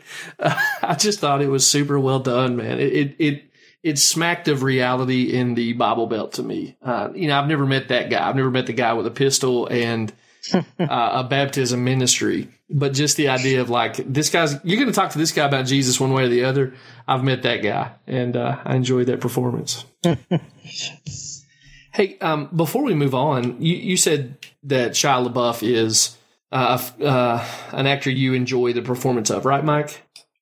Uh, yeah, yeah, definitely. Is that because of Indiana Jones and the Crystal Skull Kingdom or whatever it's called? ouch, ouch. No, but I will say this: I, I think he could have been a decent replacement for. You know, I think he could have done. I mean, now of course it's like everybody thinks uh, Chris Pratt. Chris Pratt's the next Indian, you know, and and I get that he kind of you know has that thing, but uh, I, I wouldn't have hated Shia LaBeouf in a standalone Indiana Jones. I mean, I would hated anything but Harrison Ford, but you know what I'm saying? Like if it has to happen, I, I don't think he would have been bad for it, but. But no, that's not why I like him, jerk. well, did you see? Did you see Fury? It is a tank movie from 2014 with Brad Pitt. Yes, I did. Uh, I thought Shia LaBeouf was incredible in that movie. Uh, and I don't know if you guys. Yeah, there was a movie too uh, with him that always kind of stuck out to me. Um, was it called Kennedy or something? Was it about was it about Bobby Kennedy or something like that? That he was Well- in that. Um, trying to think. There was a movie there, and I'm pretty sure he was the one that was in it.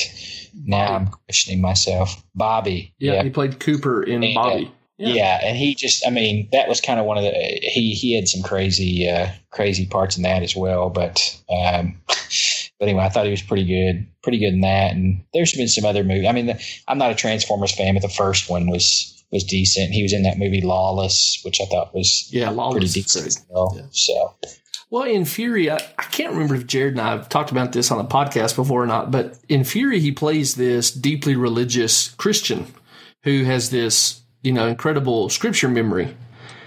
And I remember reading, and I've never verified it. I know this stuff is sometimes not worth the web page it's printed on, but that he had some sort of conversion experience spending that much time with scripture for that part. Uh, have have either one of y'all heard any of that? mm-mm. In Fury? Yeah. Yeah, yeah, I heard that that he um, was born again. Yeah.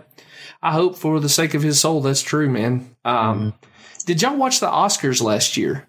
No. Did you, Mike? I know when we worked together, we would talk about Oscar stuff, but I don't know if you still are. Yeah, I did watch it. Yeah, I did watch it. Well, Zach and Shia were in a controversy because um, they together presented the award for the the best live action short film, Uh huh. And Zach was going to do a big bulk of the uh, presenting, the speaking part of that, and it it, it appeared that Zach kind of got caught up in the moment and was looking at the bright lights, and so Shia kind of hustled him through. And I remember watching it, being like, I think he's a little he's a little annoyed with Zach here or whatever, but it became a huge thing immediately that that Shia LaBeouf had disrespected Zach and was mean to him. And so kind of following that story, I came across this piece where Zach's mom Shelly spoke to the issue, and I'm gonna read it in because I think it's pretty incredible story. Uh, she said there's no truth whatsoever to the idea that that Shia was being mean to Zach, but that they had a very real friendship. She said uh, she told a, a website called TooFab, Shia is just wonderful. You know, we really love him. If anything, I think they were uh, grinning at each other because it was hard to get the envelope open. And she went on and said, We just love Shia, and the respect that Shia and Zach have for each other is beautiful. Their friendship is really, really beautiful. And, you know, it just upsets me when I thought that somebody was thinking that Shia could have ever had a kind of negative attitude because he's been nothing, nothing, nothing but supportive. Uh, she went on to say they're very tight. They love each other. They really encourage each other. Shia's been very supportive of Zach as an actor uh, and his professionalism. Really seek out opportunities for Zach and did uh, a lot with promoting the movie, which Shia, uh, that's not really his thing to do promotion, but he did it for Zach. And so, I mean, I, I guess I'm a sucker for a happy story, but the idea that these two guys actually became friends playing friends in a movie warms the warms the old heart here. Mm-hmm. It's great. Yeah, and I'd read some some things as well. I saw that same thing about his mom, you know, saying I don't want anybody to think that because he's been great, you know. And uh, um, Shia LaBeouf came out, you know, he had some obviously he's had some embarrassing incidents over time, but um, you know he's arrested a couple times, I think, and stuff like that. Um, but he came out and said a couple of times uh, in some interviews, I think when the movie came out, um, that uh, that he thought Zach like helped him recover and Mm. to like get normal again. Um, and he said like I, I can't remember. I was trying to find it here where I'd read, but um, he said like he was really struggling, couldn't even hardly like look anybody in the eye. He was like really lonely, and he said Zach like came up and put his arm around him and like cared for him and showed him like genuine empathy, which you know a lot of other people they would see it like, oh, he's the biggest actor on this movie and he wants to be alone, just leave him alone, you know. Sure. And but I'm sure Zach was like, I, I don't care, you know, Yeah. he doesn't care who he is. Um, and he said, uh, Oh yeah, here it is. He said that Zach nursed me back on a boat during a scene when we're talking about our painful past, and that stuff hurts. Um, and so anyway, I, I think it seems pretty, pretty genuine. You know, uh, the friendship there and all that, which is kind of another cool thing about it. Yeah, for sure. I mean, it, it that's a story not unlike what we see in the film, right? That in this case, art is imitating real life, or maybe maybe real life is is imitating art. That's cool. I, I mean, I'm sure we could we could say more good stuff, and maybe we even will. But I, I I'll move on though and say, is there anything is there anything bad about this movie? Like we talk about seeing evidence of the fall, and I think the story, eh, you know, it acknowledges we live in a fallen world. But I don't see a lot of idols to be tipped here. Uh, am I wrong, gentlemen? Uh, Mike, you want to take that question first? Uh, sure. Yeah. Yeah, I agree. Um, I think there's one part that kind of, when I rewatched it and I was thinking about it for, you know, for us to be able to talk about it. So I was kind of trying specifically to look for it. I didn't even notice it as much the first time I watched it. Um, but, you know, we've all talked about our favorite scenes. Probably the most poignant scene is when they're sitting around a fire, you know, at night. And that's when Zach gets his wrestling persona um, that he takes on, you know, and, and they dress him up in leaves and, and dirt and ashes and stuff and kind of, you know, and he's, of course, he's been drinking. Um, and so he starts talking about being a wrestler and, and he says he's a, he's a wrestler and he says he's a bad guy. I don't know if y'all remember that, Yeah. but he says, I'm a bad guy wrestler. And Tyler asks him why he's a bad guy. And he says, because my family left me. Mm. Um, and so obviously he's in pain over that. And Tyler's like, well, you know, that doesn't make you a bad guy. Um, and so this would be one of those scenes that people would say, oh, this is like the most heartfelt, true scene. But then it, it flips um, in a spiritual sense because Tyler says, you're not a bad guy. That doesn't make you a bad guy. It's about what's in your heart. Oh yeah. Um, and so he tells Zach, he's like, you know, you're a hero. Um, and Zach's like, I can't be a hero. I have Down syndrome, you know? And so it's, it's a great moment on a human, like personal level that he's encouraging him, telling him the good things about him. It's an emotional scene. Uh, but the, the whole thing, you know, obviously of whether you're a good guy or a bad guy, he's, Zach's looking at his circumstances and saying, those make me bad. Shia is saying, well, no, look at your heart. That's what makes you good. Mm. Um, and it's really the opposite. You know, our, our hearts and our um, sinful desires are what make us quote unquote bad. Um, and it's the, you know, the outside work, obviously, of God that can make us good uh, in in His eyes. But we all do that. You know, we talk about. You've heard. We've all said it a, a thousand times as pastors. You know that. Um, you can't look to your family situation. You can't look to whether your parents were in church or your grandfather was a pastor. You can't look at how other people view you and say that you're good enough. Um, you can't look at your talents. Um, you know, and so people would say the antidote is to look to your heart, um, look inside yourself.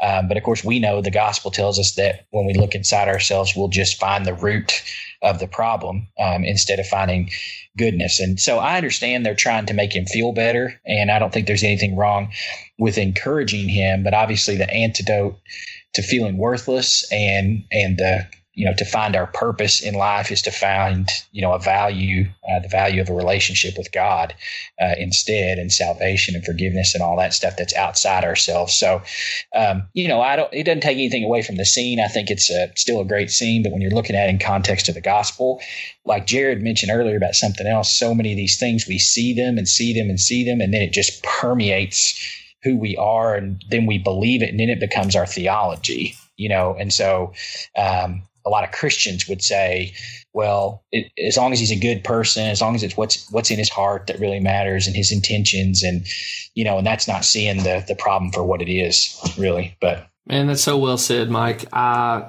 I didn't even have that really on my radar. Uh, when you started talking about it, I remembered exactly what you're talking about, but I had just blown right past that. Uh, thanks for bringing that up, Jared. Anything you'd add or or contribute on that?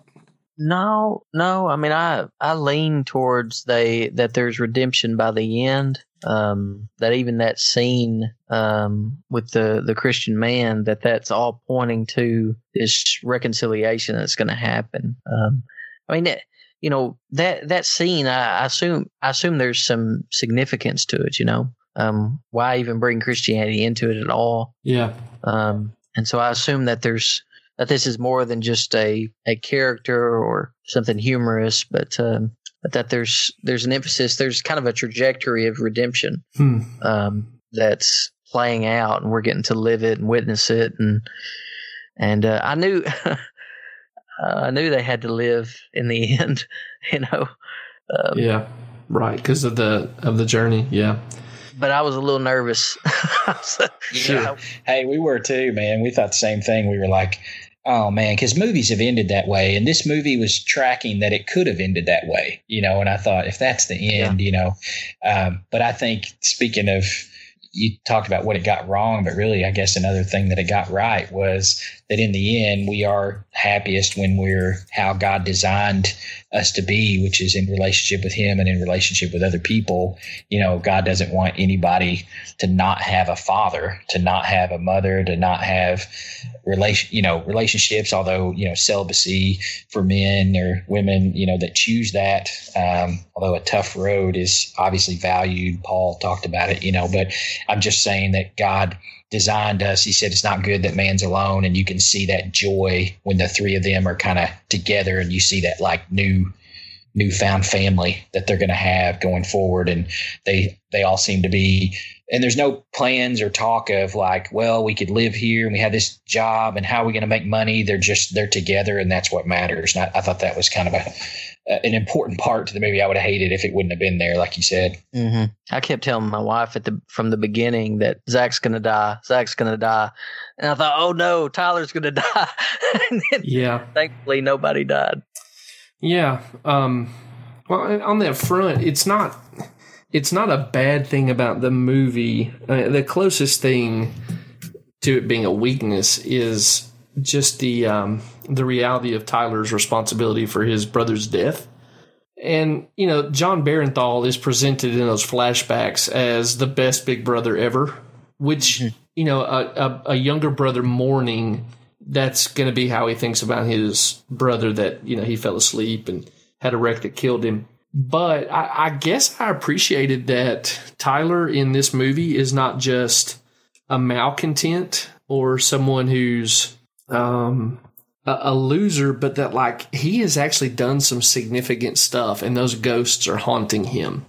And so when he goes to sleep, he sees spending a night with his brother having too much to drink and then having a wreck. You know what I mean? Like this guy isn't um he, he's not a simplistic character in that you know it, he, he's not um I'm, I'm struggling it, it's not one of these deals where what he's done and what he's troubled by nobody in real life would actually be troubled by you know he failed to save the kid running across the road when he should have where you're like well i mean yeah that would have been great if you could have but that's not a failure on your part you just weren't fast enough like he got drunk and killed his brother, and it matters. Right, he's got real demons, not yeah. not like manufactured demons. Yes, yes. Uh, so I think it. That's what I mean by like this movie acknowledges there's a fallen world, and in the fallen world, our choices have consequence, and they can carry real, real weight uh, when we when we get them wrong. So I, I I think it was a strong part of the movie that it acknowledged our fallen world. Yeah, and you know, we didn't even mention that the entire fact that they had to walk on foot through corn and cotton and sugar fields and all this stuff and had to go out on the water in a homemade rafts because he had to avoid the main roads because the cops were looking for him because he'd burned down the dock you know so even even at the beginning of the movie he i mean the whole movie basically and the culmination at the end is because of another bad decision that he's made yeah. you know so um definitely uh, when they're in the truck and the guy is uh, telling him like, yeah, somebody burned down the whole dock, you know, when he's hitchhiking. He's like, oh, really? Whole dock, huh? You know, he, yeah. he realizes right then that it went way worse than he thought. He's like, you know, I'm, I'm going to get out up here. I'm just going to go ahead and get out. I forgot something back there. Just go ahead and let me out, you know. Uh, but yeah, the, the whole like arc of the movie is affected by nobody else knows it, but that Tyler knows they're they're after him, you know, in multiple ways. Uh, the law's after him, and those guys that he burned their stuffs after him. So, yeah, there's you know, there's that scene I already referenced where Yelawolf and the the other guy who's with him. Uh, I know you guys are big Yelawolf fans, Jared. I know you got his last single. Um, when they finally I don't him, even know what you're talking about. The so the super tatted up dude, the you know like the one of the bad guys who's the hunter but he's super covered in oh. tattoos. He is a yeah. southern rapper named Yelawolf. Um, and Jared's how did, how did I not know this? Yeah. Yeah. Well, hang out with Jared more. Is he any good? It's basically Rihanna and Yelawolf. That's all he listens to. I've never even heard nice. of Wolf. Country rap on, sounds like. Did you notice he did not deny the uh, Rihanna comment? He just denied the Yelawolf one. Uh, so anyway, when those guys tr- can sing. okay, bud. Okay, man. when they track him down, I mean, these guys are obviously scumbags. They're going to kill him. You know, uh, they're going to carry out revenge. So it's not that good guys, but they say to Tyler before they hop back in their boat, they say, Do you think you're the only one who has problems? Or something like that. And I'm like, that's a real indictment of Tyler. Tyler is pretty narcissistic. And yeah. I just, I think it's good storytelling. I thought it rounded out characters and conflict really well. Um, yeah, I mean it. Uh, I don't know, man. I think this. I don't know. Tyler, they all they all needed each other, and they weren't looking for each other. You know. Yeah. I mean, it's just a. It's a. I don't know. The answer to their problems is kind of right in front of them, and uh, they're searching. I mean, you know, Zach really didn't need to be a wrestler. He needed needed a family that loved him. You know, and Mm-hmm. uh, Tyler, you know, he didn't need to get away from everybody. He actually needed a friend or needed to be a big brother, and needed to kind of see his value. And then, um, oh, I can't remember her name. Eleanor. Eleanor, she needed a family, you know, to care for, someone to nurture. Yeah.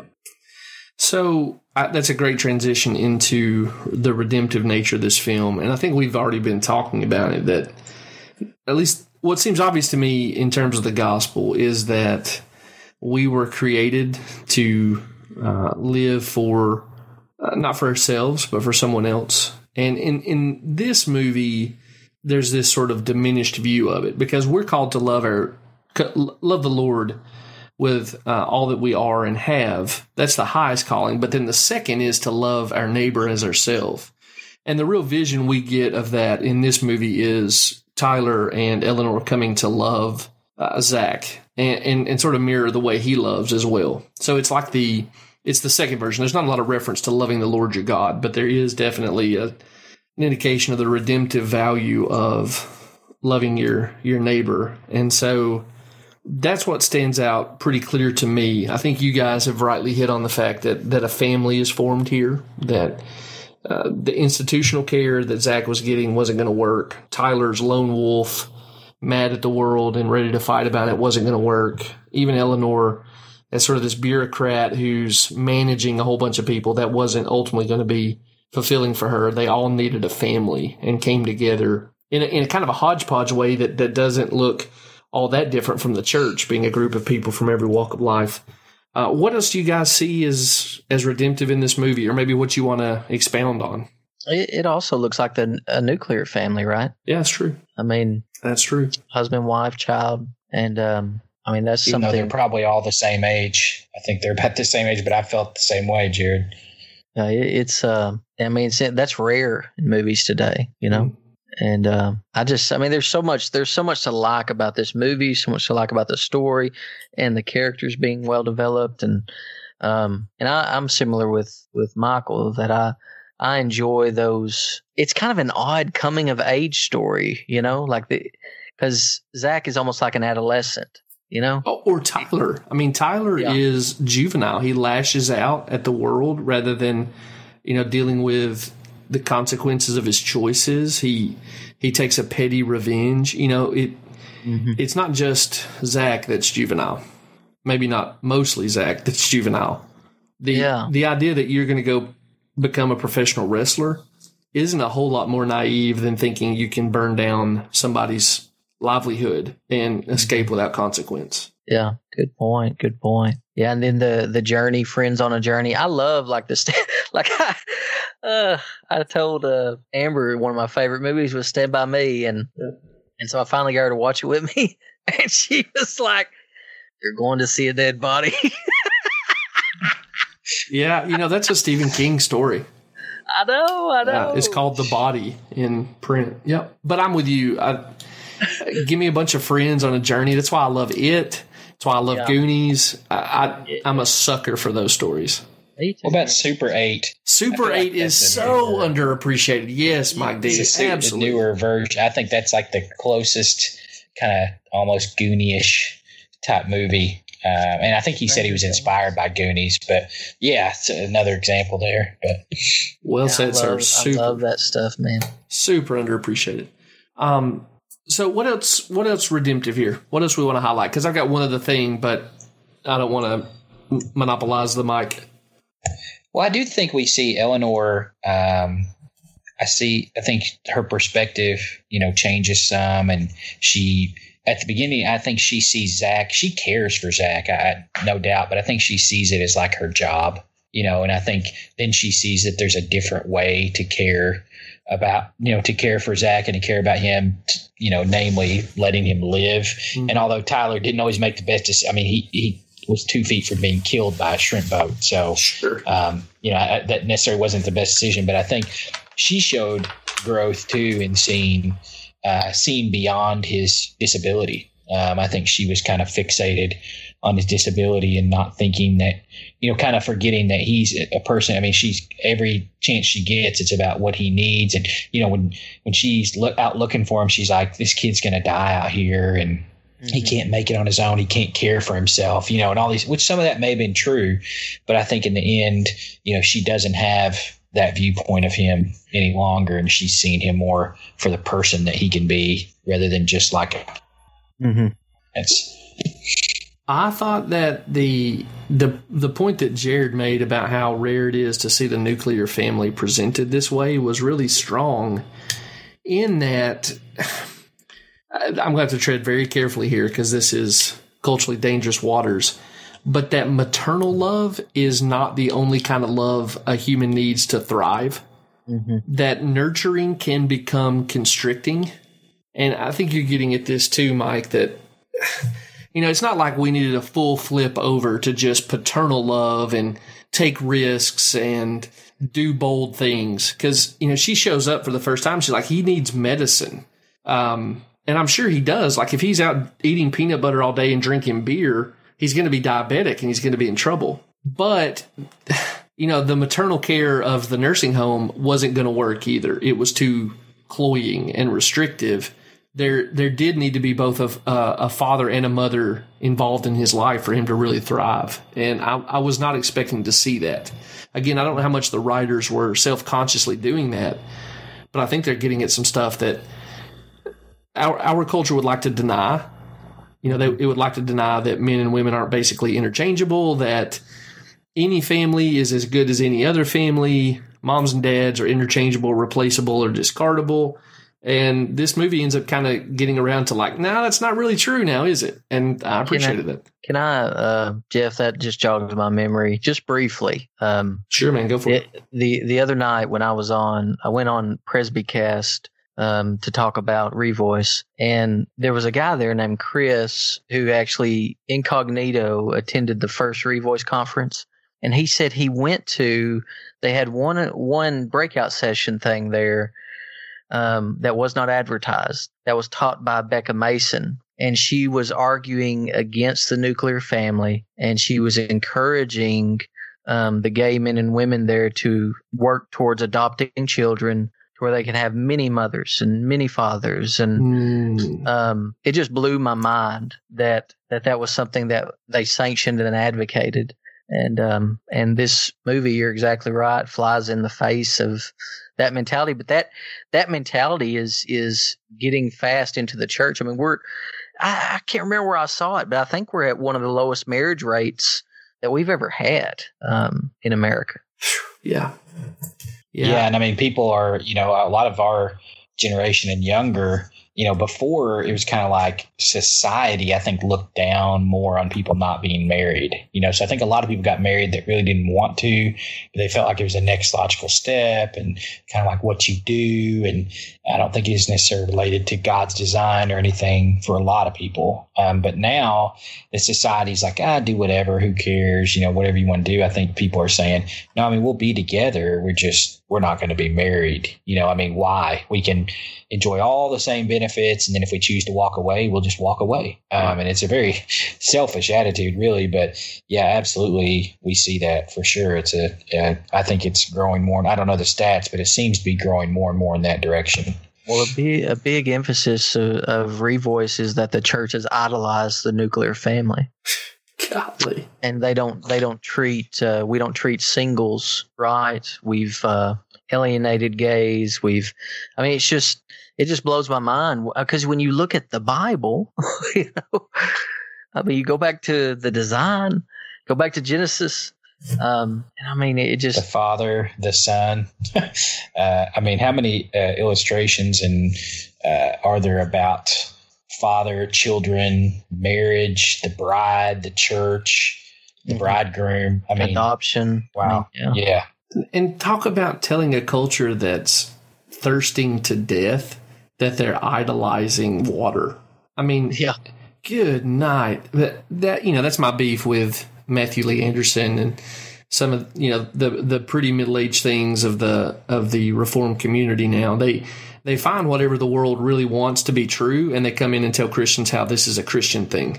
Like Christians should be really into this. And if anything, the church has failed to fight hard enough for the central importance of the nuclear family. It, it, it couldn't be further from the truth that we've idolized it. Uh, and we're reaping the harvest of not of not treating it as the essential and unique good that it is. That that gets under my skin pretty pretty quickly. Mm-hmm. I'm glad And this could- movie doesn't make the same foolish choice. Well, I mean, the you know what the number one complaint of these you you want to know why all these people are fi- are flocking to Revoice? They're lonely. Yeah, for sure, for sure. They're lonely. Yeah. I mean, you you've got a whole world of people who think marriage is optional. Kids are either optional as like a like a lifestyle accessory, or they are an inconvenience and a hindrance to your career. Everything's about having that advanced career and making money, and then lo and behold, you get to thirty five, somewhere between thirty five and forty five, and you're super lonely. And then you know when you're fifty five and sixty five, you're crushed by loneliness. Yeah, yeah, exactly. But the problem is the nuclear family. That's it, would be comical if it wasn't so dangerous. Well, I think uh, you know to be not to dis. I completely agree with you guys, but we need to have grace towards people that you know obviously can't have children. To people that Sure. were not able to find that person that they wanted to marry, which is you know it's rare, but it does happen. I know some great great people that just never you know never got there for one reason or another. Um, you know, and, and and for people that are struggling, you know, struggle with the sin of homosexuality, and they, you know, their answer is not necessarily to just get married um, if they're battling that and struggling. So I think there's there's grace in all that, although it would be good for them to eventually, you know, be married and be with opposite sex as God's design. But I'm just saying, I I, I think there's some grace for that, and we don't want to be like, you know, you can't be a Christian if you're not, if you don't have children or if you don't have, but God's design is it's not good that man is alone. God's design is to be fruitful and multiply. These are things that he told us before the fall. So, you know, God's perfect design is for those things to happen. Um, and so while there's there's times it cannot happen, I think God still glorified for sure. Um, you know, I I don't think there's any question that that is God's ultimate design and what brings glory to God. So, Yeah, Yeah, it's a a good point. it's a good thing to tell people to to work towards that. Like, Yeah, like work there- hard there- at getting that, pursuing it. You know. yeah, there's a, I mean, there's a lot of a lot of men sitting around playing video games with zero ambition. You know what I'm saying? Like, and I'm not against video games. I mean, I play with my kids, but um, who need to get off their butt and go go go be pursuing a spouse? Like, Yes, I, I just want to say too to avoid the easy stereotype there. There's also a lot of guys who are building real estate portfolios and guys who are stacking advanced degrees on their wall who are who are doing the same kind of avoidance that the mm-hmm. the guy who's super into Call of Duty is doing. It just looks more impressive according to a worldly standard of evaluation. yeah, that's a great point. That's a great point. I don't know, man. Some of these professional Call of Duty players are making millions of dollars a year That's now. true. So That's true. you gotta you gotta reevaluate your whole That's true. whole viewpoint there, your worldview. Yeah. As long as they're having babies, I'm cool with it. Um, I I do think, Mike, to your point, it is you know the same God said it's not good for man to be alone, and that singleness is a gift. Both of those are in the Word, and the church does have to have that has to be part of her ministry. But I'll also just say this: I think in large part, one of the ways the church can serve the single person is by helping connect them with nuclear families until God chooses to give them one or to help care for them if God has not chosen to give them one. Um, Ed, Ed Shaw, I think, has went on to say some stuff that I can't endorse and make me worry about his thinking. But Ed Shaw is a British pastor who is same sex attracted and understands that to be a call to live celibately. Now, I think he should pursue a wife. Um, but that that was his position when he wrote a book called The Plausibility Problem a few years ago. And one of the things that really struck me from from that book is Ed Shaw saying, I, I don't worry about not getting to have sex. I worry about being alone and lonely. And he says, I have dreams and ambitions. I'd love to tuck a child into bed and read my son a bedtime story and, you know, like play catch with him, teach him to throw a baseball. My goodness. And Mm. so Ed said in that book that one of the things the church had done for him is let him be a kind of uncle to different kids in the in the in the church and to uh, to be with families where some of those things he can participate in. Like he talks about one couple who, uh, you know, he's been at their house when it was bedtime story, and he got to read the bedtime story before they went and tucked the kid in and stuff. And I thought there's a whole bunch of stuff that I would modify in Ed Shaw's story, but I do think he's on to something that we can offer singles in the church. Yeah, and you know he's different too. If I don't know him, but I'm just saying, I think people confuse too. Like the gift of singleness, like you're talking about, is not what we're talking about. We're sure. not saying someone that's chosen, you know, specifically, purposely to be single in order to whatever focus on ministry or um, because they struggle with that sin or whatever. You know, a lot of what we're talking about is people just saying, I mean, they're they're not single. They're with they're with women. They're you know they're dating. Oh, yeah. They're yeah. hooking up. They're whatever. You know, they're just saying, I'm not going to commit to anything. You know, I'm not going to commit to this design. I'm just going to use it for what it gives me and then move on from it. So I think that's a big difference. You know, we're not condemning people that have chosen singleness for sure. I think it's, uh, it's the idea that, um, that those things are just there to serve me and what I need, and then I'll move on from them. Yeah. I mean, even to Jared's previous comments about Revoice, uh, in that one of the twisted elements of that theology is that, singleness becomes the means of serving their homosexual lusts. Well, you know, I can't have the, the kind of sex I want with the, the person I want, so I guess I'm just going to be a single and look how sacrificial I'm being. And you like, you know, that's uh, that's pretty far from the truth there, Budrow. It is, and they compare themselves to, to eunuchs in the Bible. But when you oh, look gosh. at you, when you look at eunuchs in the Bible, it's people who can't produce. Like yeah. it's people who from birth who it's not people who can but choose not to. Or had it imposed upon them from outside. Like if you're going to be the harem keeper, they yeah. made you a eunuch. Yeah, I get it. Yeah, and I, but I mean, it, if you go back to some of the ancient Near East, though, when they they did use the language eunuch to refer to homosexuals sometimes, and so they try to uh, obviously context in the Bible that is never what the Bible's talking about. Never. Well, I know that I have seen in like articles in the Atlantic and whatnot where there's this idea, it, it's sort of the codifying of despising families and children, where uh, people who are intentionally childless call couples with children breeders. And I'll just 100% tell y'all, I know it's salty of me, but I'm completely comfortable with going to, you know, the intentionally childless, the person Mike's talking about who says, I've got the opportunity, but I'm choosing not to do it. And returning to the language of barrenness, because I'll just tell you, if I didn't have my kids, um, having now uh, understood what it's like to be a dad, I would feel like my life was much more barren. And if you are choosing to not have kids because you need your 401k to be fatter or whatnot, maybe a term like barren would help you reframe uh, this issue in your mind. So, uh, Jeff, the uh, Jeff the provocateur, is happy to go back to that terminology. Oh yeah, and I, I think this movie. I mean, this movie helps with that reality, right? Like the this these people are all better together. Like it's not just the family that you know is better, but that each individual person is better. And I, I think, I mean, I'm a better person because of my kids. You know, I'm a better, I'm a, I believe I'm a godlier man because of my children. Like they, God uses them often to help sanctify me. And uh, I mean, there's just so much there. You know, it's a good. I mean, it's definitely good. I don't know anybody who. You know, it's anecdotal, but I don't know anybody who's worse off because of their kids. Like, I remember you telling me years ago, Jared, that I would find out just how selfish I am when I had my kid. Your son's older than mine, and you're like, you're going to find out just how selfish you are. And man, that has been true. It's been, I mean, that sounds abrasive, but it's so profitable. And oh man, when you when you're like Caden, you know, we slept perfect before we had kids. Caden at three o'clock in the morning, man, Amber's exhausted, hands him to me. He's wide awake, newborn. And um, I'm just like, please go to sleep.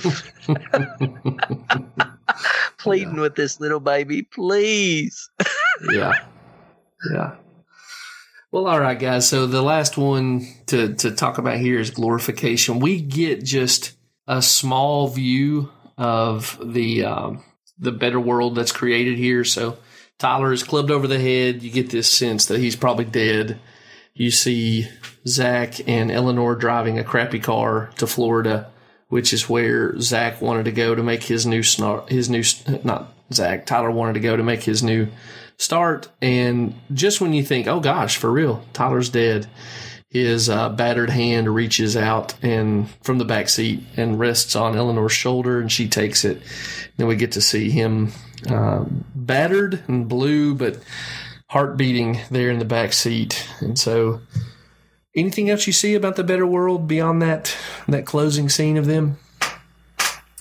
I assume that's uh, similar to how heaven's going to be, man. Where, um, I, I say similar we're going to all be brothers and sisters, but it's going to be kind of a, a misfit group, I assume.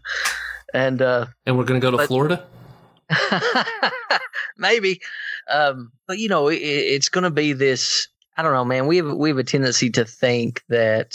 I try to tell people this. You know, the, these relationships on Earth are so important, so essential. Like with our spouses and our children, and but when we when we get to heaven, we're no longer going to have these spouses or no longer have these children, but we're going to inherit. I mean, I believe we'll still know, right?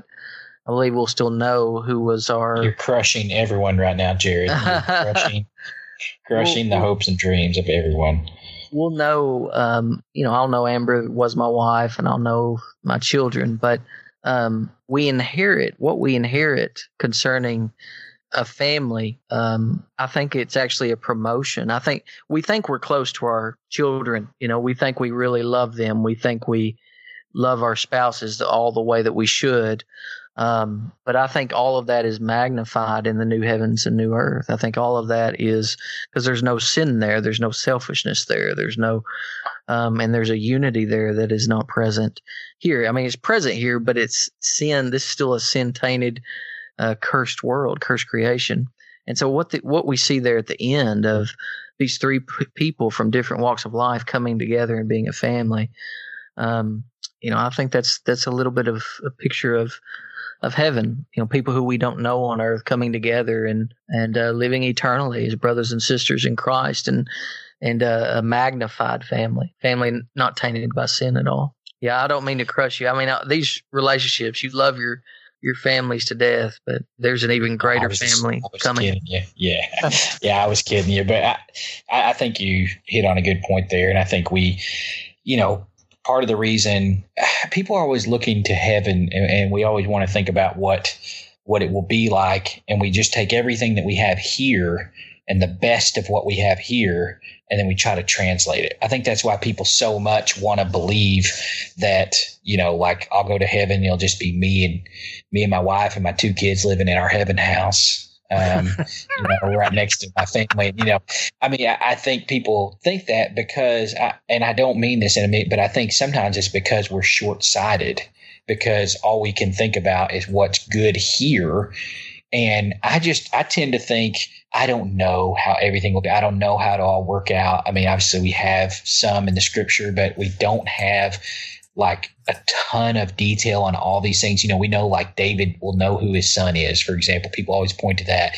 But but at the same time, I I always just tend to say to people, I don't think we'll care. And I don't mean that in a crass sense, but I'm like, when you're in the presence of the perfect holiness of God for eternity when Jesus replaces the sun's light.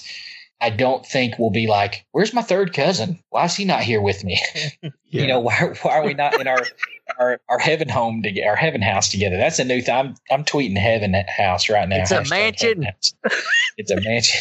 Uh, but anyway, but you, you, see what I'm saying? Like, I think all we can think about because we're humans, our minds are feeble and is what I have here and it's a little better. But I think it's going to, it's just going to be so overwhelmingly, you know, about God. If it's perfect, it's got to be about God, right? Not about us. So I think, I don't know. I, and, you know, again, I don't have some great theology or a bunch of scriptures to back that up or something. Neither do they. But I, I'm just saying, I think sometimes we get so into, you know, what, what that will be like. Um, and I, I don't, I don't think that it will, the things we think matter now, I don't think will matter as much when, when we're in the presence of God for eternity. So there you go. It's my little take on that.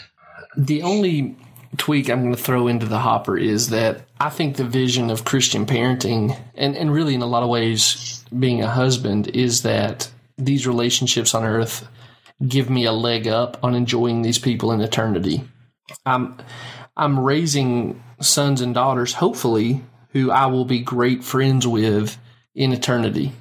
And so I do think there's this sense in which these relationships are in uh, extra dignity is added to them by eternity that the the the opportunity I have to kind of give them a profitable encouragement towards the the the heavenly society is a good one. And I'm thankful that when I show up to eternity, I'll get to find Christy not as my wife anymore, but hopefully my wife is my friend and you know someone who I have a I have decades worth of friendship and say I'm really excited that we get to experience heaven together even as we meet all these brothers and sisters and enjoy them for eternity. I do think there's a dignity that comes with, you know, if everything goes the way everyone's hoping and that we trust the Lord is working, the significance of our relationships on earth will carry over into eternity. I do plan, however, to pretend like I don't know you in heaven, Jared, just so you know. Get ready for that.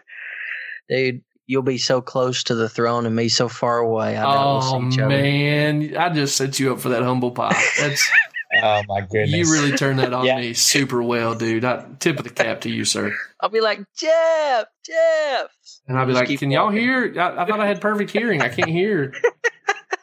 Oh my goodness. Yeah, and I can't disagree with you, Jeff, and I can't prove you wrong for sure. I'm just saying, you know, there's still even if I don't know my children in heaven, which I think I probably will based on the information we know from the scriptures, but if I don't know them, there's still a joy that you know I was able to, uh, like you said, hopefully and God willing, lead them towards the Lord. You know, and I, I just imagine like if you're at you know Disney World and your kids are out running around and they're having fun somewhere and you know, you may not know where they're at. You know they're, that they're there and they're having fun. You sure. know what I'm saying? Or that they're sure. blessed. And so I think even if we didn't, um, but I just, I think it's just hard because we're human and we just want to hold on to those things. It just makes us feel better to think that everything we have here, we won't lose any of it, but we'll just add to it in heaven. Um, you know, I think that's the way we like to look at it. So, uh, but anyway, I'll let Jared be the bad guy and tear all that down for everybody. Yeah, if you need ever need anything, ever need any bubbles burst, just let me know. Well, I think this all goes back to our, our idolizing of the nuclear family, don't you think, Jared? Mm, yeah. we should repent, guys, and have a good cuddle session.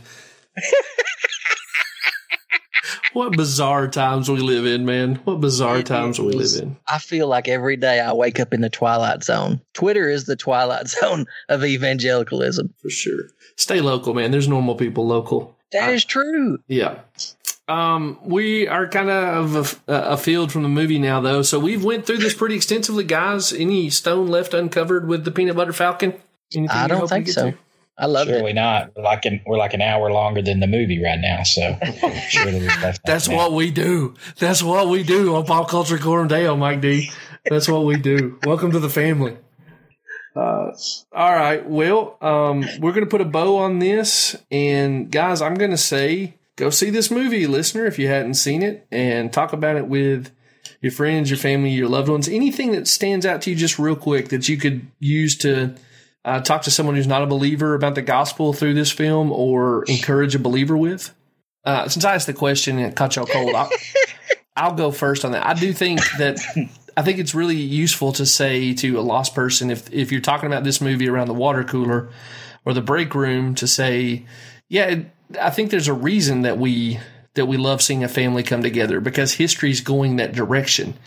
Uh, history is about Jesus calling a family together, and uh, there's a reason that resonates so deeply with humans. It, it's not really rooted in evolutionary biology; it's rooted in God's story about His Son That's good, man. That That's is good. Gosh, that's what I was going to say, but you spoke first. That's That's exactly right. what I I'm sorry. say. I tried to give you a moment. I thought I'd left y'all stunned. So I, I, I was just going to add that you know I think we can point out that life is valuable. You know, we discussed that that all lives are valuable, that we're all image bearers, that we're all you know created uh, by God, His greatest creation. Um, and so, even though we talk about Tyler having his demons and being, you know, that shows, you know.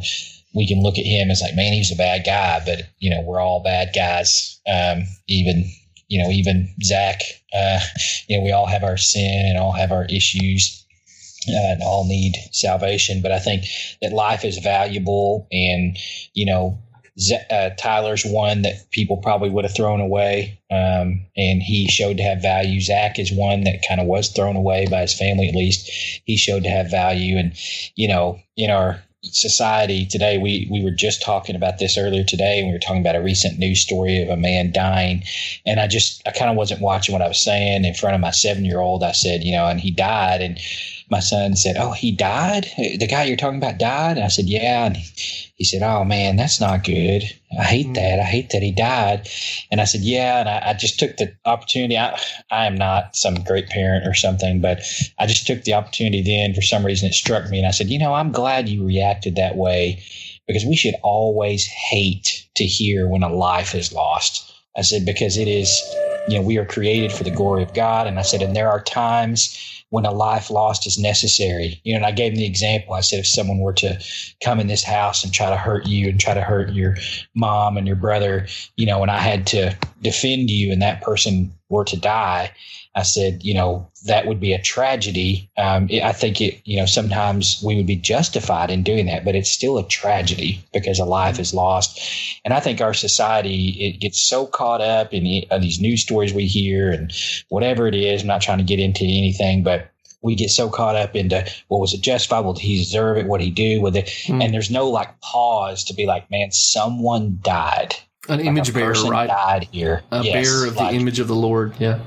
Right. And we should grieve because they died. And then we can discuss whether who was justified or who's at fault or whatever else. But our first reaction should be like someone's son even if they were doing wrong. You know, we're not defending them. We're just saying we grieve that someone's life was taken from them, you know? Um, and so I don't know. That was something in, that my son kind of reacted that way and I was proud and I was like, don't lose that. Don't lose that you care when a life is lost and that your first thought is not like, well, did they deserve it? Yeah. Uh, you know, so Good word. Good word. Fellas, I'll, I'll put a bow on it unless there's anything else. Last call for comments on Peanut Butter Falcon. Going once, going twice. All right. Well, Dr. Jared Moore, outside of the world of our podcast, where can the good listeners find you, buddy? You can find me on Twitter at Jared H. Moore. You can find me on Facebook at All Truth is God's Truth. We've got another podcast, All Truth is God's Truth. Uh, check it out. And um, got a book coming out in September called The Pop Culture Parent. And if you go to New Growth's website, um, you can actually download a free chapter of that book, uh, New Growth Press, and search for The Pop Culture Parent for a free chapter and check it out. Mike D, what about you, man? People are going to want to find you. Where can they do so if they can? uh, yeah, I'm I'm on Twitter as well. Hoosier Mike at Hoosier Mike. Hoosier is in the greatest state and greatest basketball team uh, in the history of man. Uh, but anyway, at Hoosier Mike is my uh, Twitter handle. I I am. You could say I'm not quite as active in social media as say Dr. Moore here. Um, I mean, I think that's a fair statement. But anyway, I am available, and uh, if you'd like to reach out and talk to me about your dislike of you know Jared or something, I'd be happy to engage in that. Amen. So it was Who's Your Mike? I'll be DMing you later. Uh, yes. Okay, well, guys, uh, listeners, I am at Wright Jeff. If for some reason you want to connect with me, and that's on almost any social media platform, our podcast is the PCCD Pod.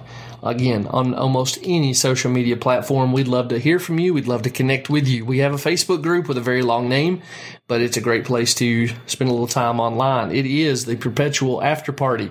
and you can find a link to that on our Facebook page. Uh, we'd love to hear from you. Love to talk about episodes, uh, stuff you're watching, any feedback or pushback you've got for us. Bring it on. We'd love to. We'd love to do that. We'd also appreciate reviews on wherever you get your podcasts. Uh, you know, I think that it's become common to say that that reviews don't help with uh, exposure as much as they once did, but everything I can see on the uh, on the metric side, uh, reviews still continue to to push podcasts into new audiences. And so, if uh, you could give us a review, we would greatly appreciate that. And also, if you find somebody uh, that you know is a believer, uh, they love movies, if you'd be willing to say, "Hey, give Pop Culture Coram Deo a listen," we would greatly appreciate that. I think that's about it. We don't know yet what we're going to watch next time but we will be back with you very soon. Until we do that, let me say again, Mike D, thanks for coming on, man. It's been a blast having you sit in on this. Maybe we uh maybe we do some Indiana Jones sometime in the future. Yeah. Yeah. Oh, yeah. I'll kill that with you. Uh, but yes, uh, appreciate it. Thank you all for having me. Uh, it was uh, a really good time. I appreciate it.